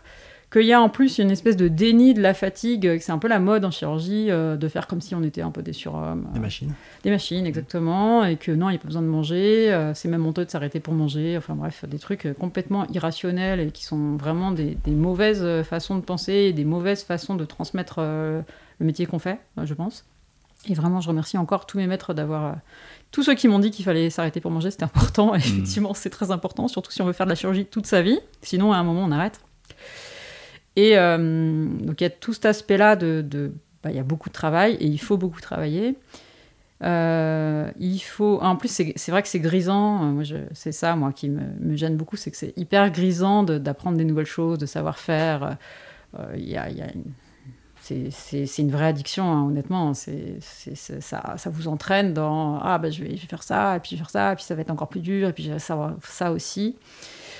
Et euh, mais je ne sais pas si c'est à cause de ça qu'il y, y, a tant de burn-out en ce moment. Je ne sais pas si c'est à cause de la masse de travail, parce qu'en fait, il suffirait euh, probablement qu'on s'organise mieux. Et ça, c'est quand même un peu en train de venir, parce qu'il y a quand même pas mal de patrons qui se rendent compte que bon, bah, c'est juste pas raisonnable d'avoir fait mmh. comme ça que les étudiants y craquent, que les jeunes y craquent, que les quarantenaires y craquent. Et il y en a beaucoup euh, qui sont en train de revoir un peu leur vision de l'hôpital et qui cherchent des, nouvelles solutions et peut-être euh, des visions un peu plus euh, des organisations un peu plus un peu plus humaines et où il y a un peu moins besoin d'être tout le temps là d'être d'être une machine etc peut-être que ce qui, ce qui gêne le plus en tout cas moi j'ai l'impression les soignants en ce moment c'est c'est plus, euh, je crois que ça s'appelle du bore-out. Hmm. C'est-à-dire qu'ils ont de plus en plus l'impression que, bon, non seulement ils s'épuisent physiquement, etc., mais, mais qu'en plus, euh, on leur demande de faire des choses avec lesquelles ils sont pas d'accord. Et je pense que c'est ça qui est. C'est pas possible de lutter contre ça. Une souffrance éthique.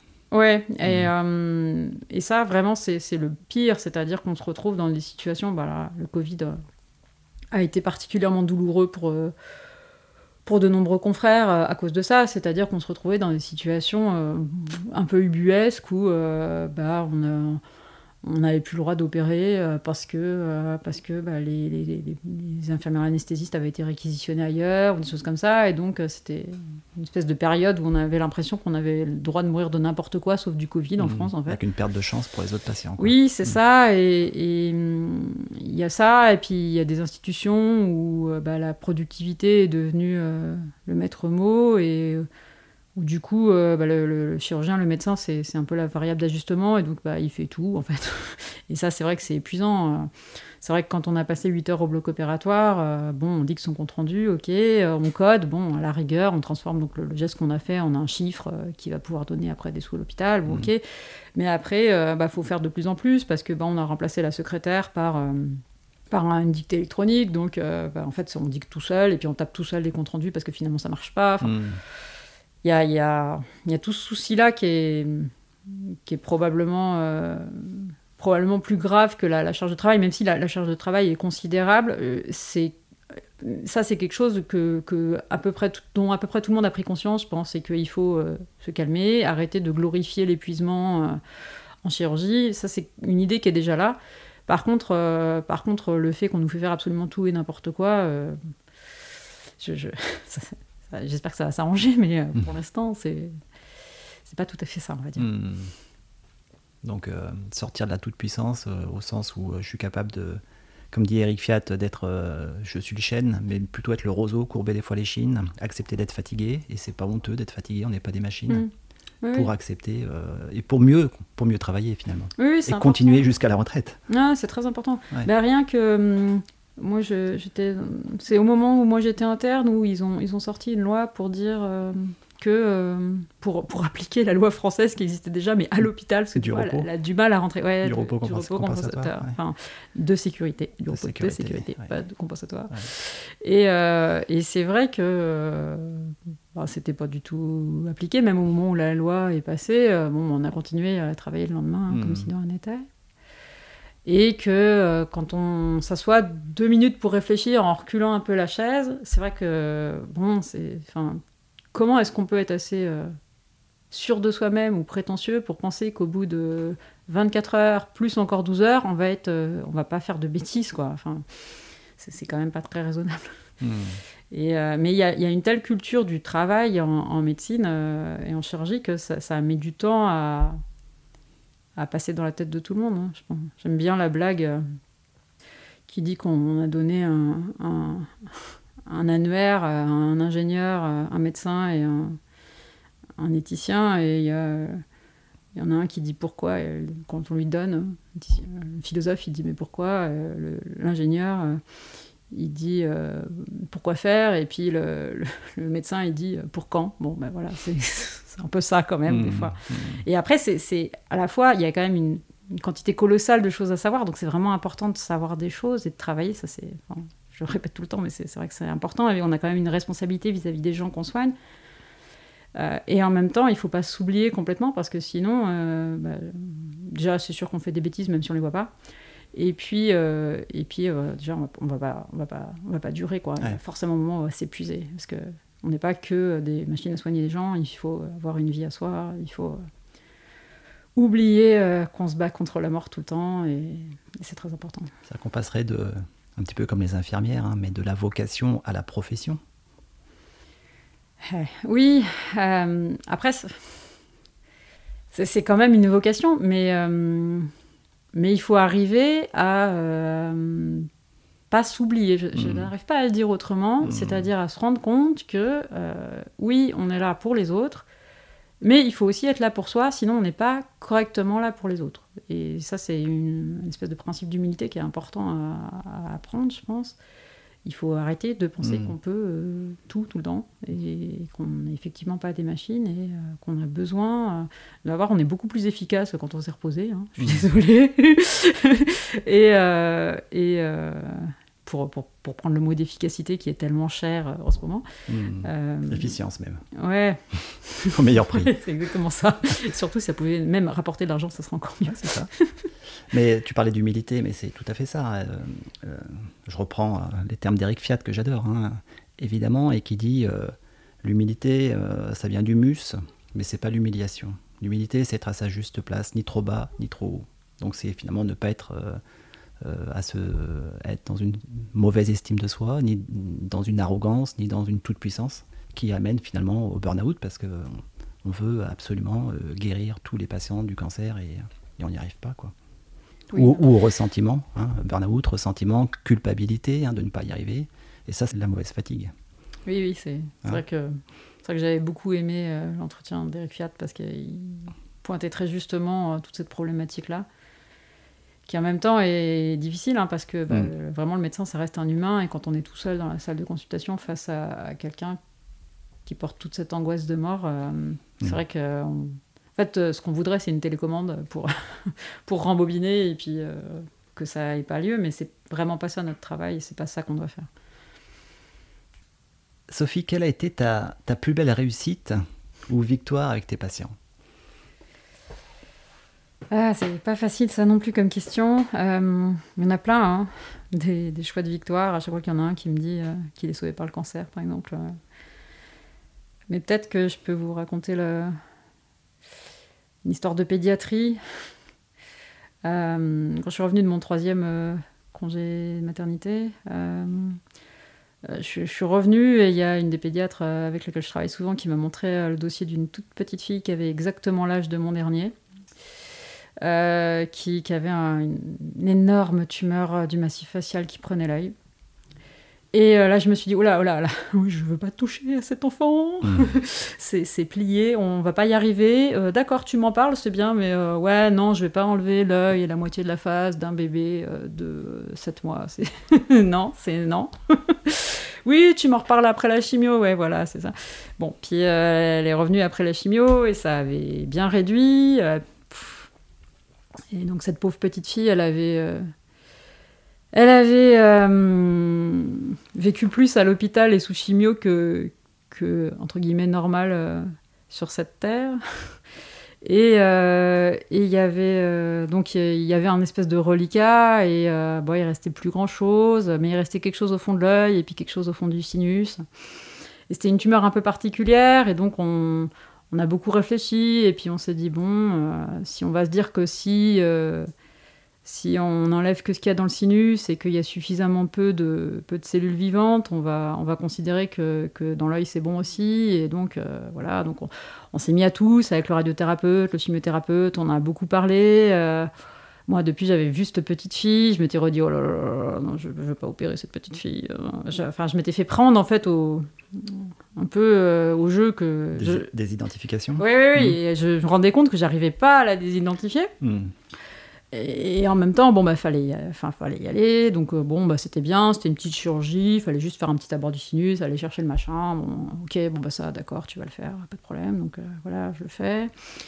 Et puis, euh, et puis bah, au fond du sinus, il y a quasiment rien. Donc, je suis super contente. je sais pas ce qui me prend. Du coup, je dis aux parents en sortant de la salle, en sortant du bloc, bon, ça s'est super bien passé. Et puis, et puis, bah, il y avait quasiment plus rien. Je pense que ça va aller. Alors, je fais jamais ça. Je suis très, très prudente dans mes hmm. annonces parce que je me rends compte de d'à quel point c'est dur. Euh, de, les montagnes russes euh, émotionnelles, euh, que c'est très, très difficile et, je veux pas je veux pas que les gens soient déçus. En fait, moi, j'ai beaucoup de mal à, à, supporter ça, donc je suis très prudente sur mes annonces.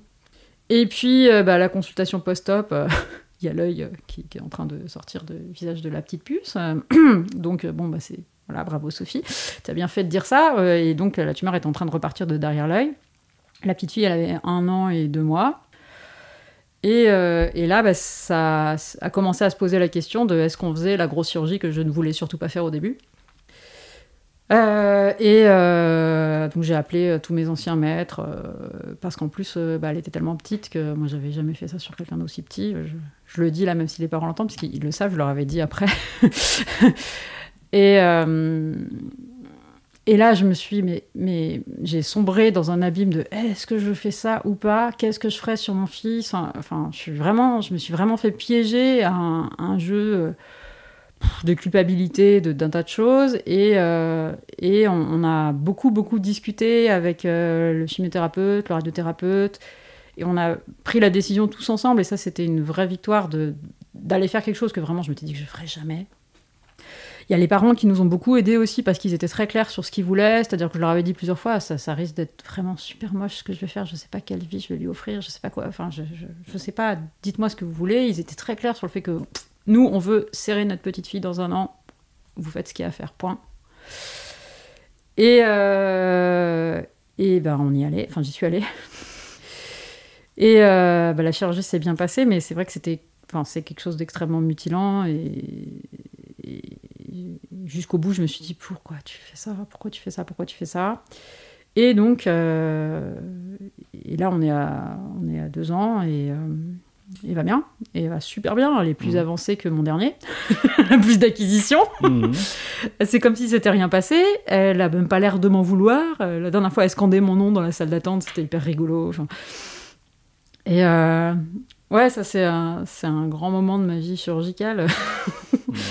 parce que. euh, parce que je sais pas s'il y avait une bonne solution, en fait. Euh, Effectivement, c'est un peu la, la situation dont vous parliez tout à l'heure.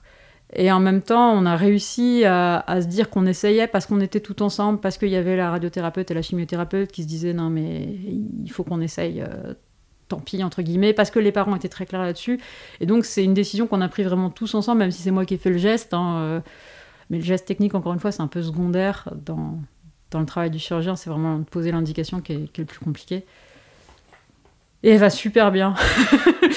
et effectivement, elle a qu'un œil, mais on s'en fout. D'ailleurs, s'ils m'entendent, il faut, faut leur dire, ma, ma grand-mère aussi, elle avait qu'un œil, et c'est la femme la plus remarquable que j'ai rencontrée. Mhm. Et donc, ouais, ça, c'est un, un- grande réussite. Je suis très heureux de, de, ça, de cette vie. Et d'où l'importance de, de la concertation quand même. De, Ah, mais de la collégialité. Pour Ouais. moi, c'est primordial. Ça, bon, ne pas je- porter seul cette décision, même si tu l'as prise quelque part, mais tu l'as partagée cette décision. Alors déjà, il y, a- il y a cet aspect-là. Il y a effectivement pour le, le psychisme du chirurgien Ouais. euh, que euh, y a des décisions très difficiles à prendre et que c'est très important de, le- de les discuter. Euh, et puis il y a aussi le fait qu'il ne faut pas penser qu'on sait tout. Et effectivement, euh, quand on est chirurgien, vraiment, c'est c'est dur de pas opérer. Donc Mm. il faut vraiment. Moi, j'ai grandi avec euh, entre guillemets euh, la, la cancéro, avec euh, avec la concertation pluridisciplinaire, et donc je me vois pas prendre aucune décision comme ça. Euh, mais c'est- vraiment l'idéal, entre guillemets, quand, quand chacun s'écoute et que chacun comprend et respecte le savoir et les connaissances des autres et le point de vue des autres. Et c'est vraiment la meilleure façon de prendre une décision, à mon sens, certainement. ouais. C'est pas forcément la plus facile non plus. Ben non, parce que du coup, il faut Bah oui. s'écouter. Bah oui. il faut s'écouter et il faut, enfin, il faut écouter les autres et il faut arriver à remettre en question son point de vue, ce qui n'est pas toujours facile. hein. Bien sûr. Voilà, hein. Bien sûr. Et quel a été ton plus grand échec professionnel? Ça, c'est facile. C'est pas facile non plus, euh, mais je pense que je pense que probablement ce qui est le plus dur, c'est le premier lambeau libre qui marche pas. Le premier lambeau libre. Oui, euh, le premier lambeau libre qui fonctionne pas. euh, Parce qu'en fait, on, on y va. Encore une fois, c'est une chirurgie où il y a plein de petits temps opératoires les uns après les autres, donc on est seniorisé très longtemps. Et donc, euh, on fait en principe un des dix temps opératoires. On fait jamais, tant qu'on est junior, on fait pas toute l'intervention. Et après, bah, il y a cette espèce de période où euh, on a un peu peur, euh, mais euh, du coup, on choisit peut-être un peu les malades, où il y a la chance du débutant, je sais pas. En tout cas, au début, ça va bien. Quoi. Les, les premiers qu'on fait tout seul, ça, ça va super bien. Donc, il y a Mhm. une espèce de moment où on se sent un peu le dieu, du- dieu du lambeau libre. Je cite un de mes, un de mes collègues que je revois encore le- devant son premier lambeau libre raté, mais, mais il m'est arrivé pareil deux mois après, et ouais, c'est terrible. C'est une catastrophe. euh, ça... C'est quoi un, lam- un lambeau libre raté Ah ben c'est quand ça Parce que se c'est bouche. pas un rejet du coup. Ah ouais, ça se Non, c'est que du coup les, les, les tuyaux se bouchent et du coup le sang n'arrive plus Ça se nécrose. Et donc ça nécrose. Et bon, bah, on peut, si on est dans les temps, on peut effectivement retourner voir les branchements, les refaire, rebrancher ailleurs, essayer de déboucher. Mais en fait, euh, il faut un peu d'expérience, un, pour voir que ça va pas bien, et Mm. deux, pour arriver à reprendre correctement et à ce que ça refonctionne. En fait, euh, je pense que il y a peut-être des lambeaux de- du début de ma carrière que je reprendrai pas pareil maintenant. Hmm. Euh, évidemment, s'entraîner aux trucs ratés, euh, c'est, c'est, bon, ça- c'est- on s'entraîne pas aux choses ratées. hein. On, rattrape tout seul ses bêtises, et donc euh, bah, il faut faire des bêtises pour rattraper ses bêtises. Et donc le premier lambeau qui ne fonctionne pas, c'est une catastrophe. Il y a un article chirurgical qui commence comme ça à dire l'embolie qui ne fonctionne pas, c'est une catastrophe pour le, pour le patient et pour le chirurgien, mais c'est vrai que c'est ça, c'est une énorme remise en question. Après, il va falloir y retourner sur le malade d'après, on n'est pas bien. Euh, puis, puis pour, le, pour le patient, c'est quand même euh, hmm. très difficile. Hein. On a quand même mutilé, entre guillemets, une zone saine du corps pour euh, réparer une autre. Et du coup, bah, quand ça fonctionne pas, on a deux problèmes à régler après. Donc c'est bon, c'était terrible. Je, me souviens très bien de la première fois que ça n'a pas mmh. fonctionné. C'était mmh. horrible. Alors Sophie, qu'est-ce que tu aurais envie de dire à une jeune étudiante en médecine? J'ai dit une jeune étudiante. Ça pourrait être un jeune étudiant aussi. Mais allez, on va, on va rester sur la jeune étudiante qui, qui voudrait faire de la chirurgie et plus particulièrement de la chirurgie ORL aujourd'hui. Euh, ben, Que la chirurgie, c'est un, métier que j'adore, euh, que c'est passionnant, que c'est pas aussi répétitif que ça en a l'air au premier abord, euh, à condition de faire peut-être un peu attention à garder, garder une certaine diversité sur certaines choses, s'intéresser un peu au côté médical des problèmes. Que effectivement ce n'est pas un travail de technicien pur comme enfin, du moins, on n'est pas obligé de, le pratiquer comme un technicien mmh. pur et qu'on peut tout à fait euh, y, ajouter euh, une, vision plus humaine, euh, plus, je sais pas comment dire ça, ouais, plus de sciences humaines, avec effectivement que le lien avec le patient existe pour de vrai et qu'on est et que c'est probablement une part très importante du travail. Euh, je, pense à une femme d'un patient qui m'avait dit euh, euh, bah tiens, il faut que je vous le dise, on, avait dit à mon mari qu'il ne remangerait plus jamais, et en fait, vous, vous lui avez jamais dit ça, et du coup, il remange. C'est vrai que dans les livres, c'est écrit que quand on n'a plus de menton, on peut plus manger, on peut plus respirer, on peut plus parler. Bon, c'est vrai que c'est plus difficile que quand on en a, mais qu'en fait, si on accompagne les gens, etc., il y a beaucoup de choses qui sont possibles parce que c'est le patient qui fait les choses, c'est pas c'est pas vous le chirurgien. Même si euh, même si on est des faiseurs, bon, en fait, on est surtout on donne surtout les moyens aux gens de de continuer leur vie.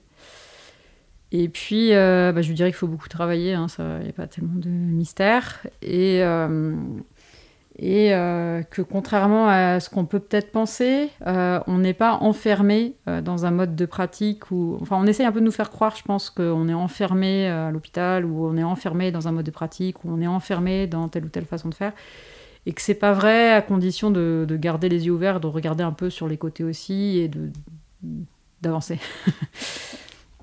ouais, je pense que je dirais ça et que et que bah, on est un peu triste hein, euh, de, de la façon euh, dont l'hôpital a un peu évolué, parce qu'effectivement, il y, a quand même des soucis de moyens qui, qui, ont été mis à jour par, par la pandémie, là, et qu'on espère tous que, du coup, ça va montrer qu'il il faut quand même essayer de penser un peu autrement l'hôpital.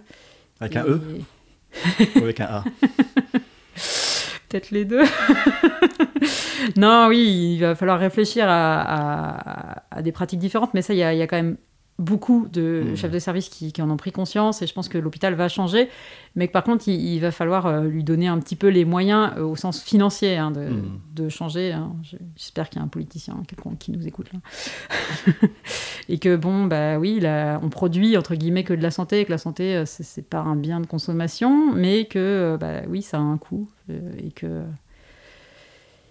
et que ça reste primordial euh, de donner euh, à tous, nos, tous, à tous les soignants les, moyens de pratiquer leur métier dans des conditions convenables. Voilà, donc je lui dirais oui, oui, vas-y, et euh, écoute pas tous les gens qui disent c'est pas pour les femmes, c'est pas vrai. Ah bah c'est ça, je voulais entendre. oui, oui, et qu'il n'y a pas non plus de type de chirurgie spécifique, spécifique aux femmes.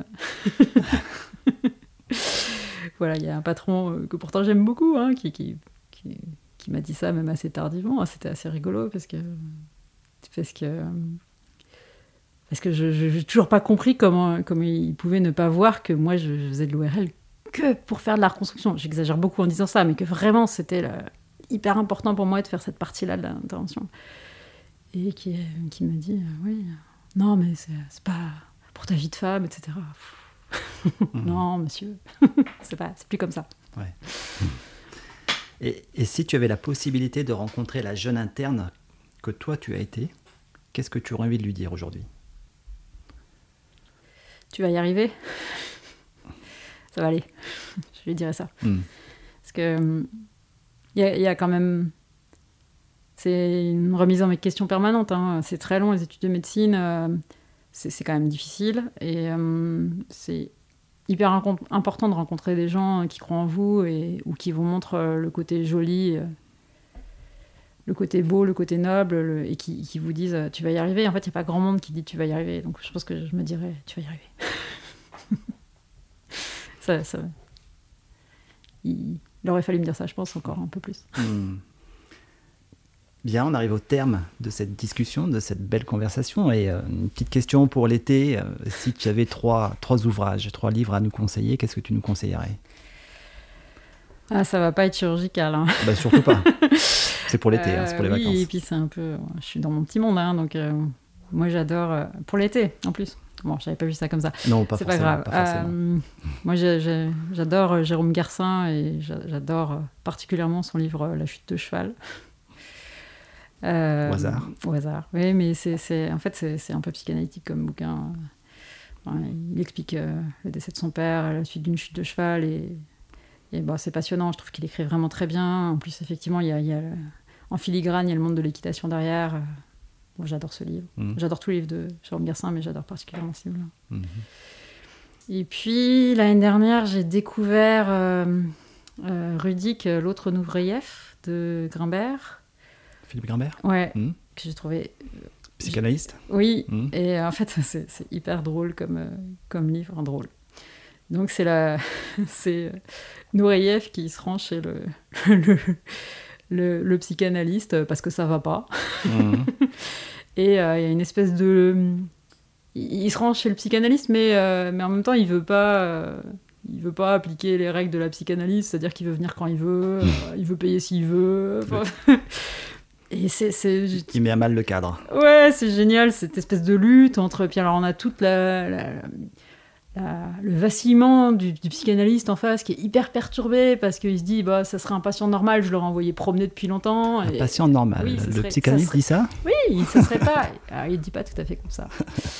Il dit, euh, il se rend bien compte que ça serait pas Nureyev, il aurait dit non, euh, il l'aurait malmené et il l'a forcé à sortir de, son cadre de psychanalyste. Et il y a cette espèce de lutte entre guillemets entre les deux et c'est passionnant, c'est hyper bien écrit. J'adore ce livre, il est vraiment génial. Et il y a la danse en filigrane, mmh. euh, ce qui est une de, mes passions, donc c'est vraiment chouette. Et ton rapport avec la psychanalyse? C'est pas gentil. Même si tu t'es marié avec un psychologue euh, oui, oui, oui, je suis avec un analyste, oui, c'est rigolo. Euh, ben, ça. c'est une vision extrêmement intéressante euh, de, de, comment euh, on peut découvrir qui on est, on va dire, et, et comment on peut se libérer. En fait, c'est se prendre soi-même comme sujet d'étude pour pour arriver à, mieux comprendre ce qui se passe. Alors c'est comme dans la blague, hein. c'est pas parce que euh, vous ferez vous êtes allé voir l'analyse que vous ferez plus pipi lit, mais au moins vous saurez pourquoi. Et ça, permet d'avoir peut-être plus conscience. Petite. Euh, des choses. Sur cette blague, c'est. Euh, oui, je fais toujours pipi au lit, mais je m'en fous. Oui. Et, en plus, on s'en fout. ça, ça, aide beaucoup à prendre du recul, c'est certain. Et, et oui, c'est c'est une vision passionnante. Euh. C'était du Coluche. Hein. oui, mais euh, c'est pas grave. mais c'est tellement ça. Enfin, ça permet de prendre du recul sur soi-même et sur ce qu'on est. Et, euh, et oui, c'est très intéressant. C'est une vraie science de l'humain. Mmh. Avec des vrais. Contrairement à ce que le petit moi, la jeune moi hyper hyper cartésienne. Il y a un prof qui m'a dit que j'étais beaucoup trop cartésienne. Vous pouvez penser, euh, effectivement, c'est un ensemble de lois et de règles aussi, et c'est une vraie science euh, de l'âme humaine. Et c'est passionnant. puisque tu parlais de Philippe Grimbert et pour défendre un peu la psychanalyse, hein, euh, que j'aime beaucoup par ailleurs. D'ailleurs, je ferai un podcast avec un psychanalyste un jour pour l'expliquer. Mais Philippe Grimbert disait dans. C'est lui qui a écrit Un secret, hein, d'ailleurs. Mm-hmm. il disait La psychanalyse ne guérit pas, mais elle sauve. Oui, ça c'est certainement juste. Mm. Et ton, ton troisième ouvrage, si jamais tu en as un dernier à nous conseiller? Euh, bah, J'aime beaucoup Barjavel. et donc, euh, peut-être La Nuit des Temps, ou, au Rivage. Très bien. ok. Merci Sophie. Alors, moi, moi j'avais un ouvrage à, à t'offrir que j'avais euh, acheté pour cette émission. C'est, tu connais sûrement Suzanne Noël. Sinon, c'est pas grave, c'est tant mieux parce que tu vas la connaître. c'est la, chirurgienne des gueules cassées pendant la, ah. Première Guerre mondiale.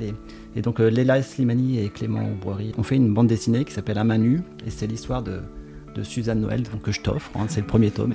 Les dessins sont très beaux, ça me plaît. Alors, euh, Suzanne Noël était aussi une féministe hein, au passage.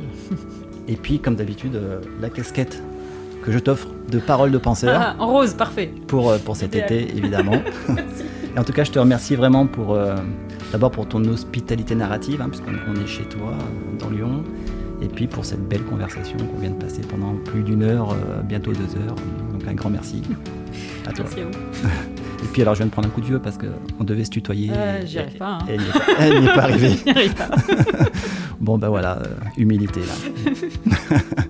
Merci Sophie. Merci à vous.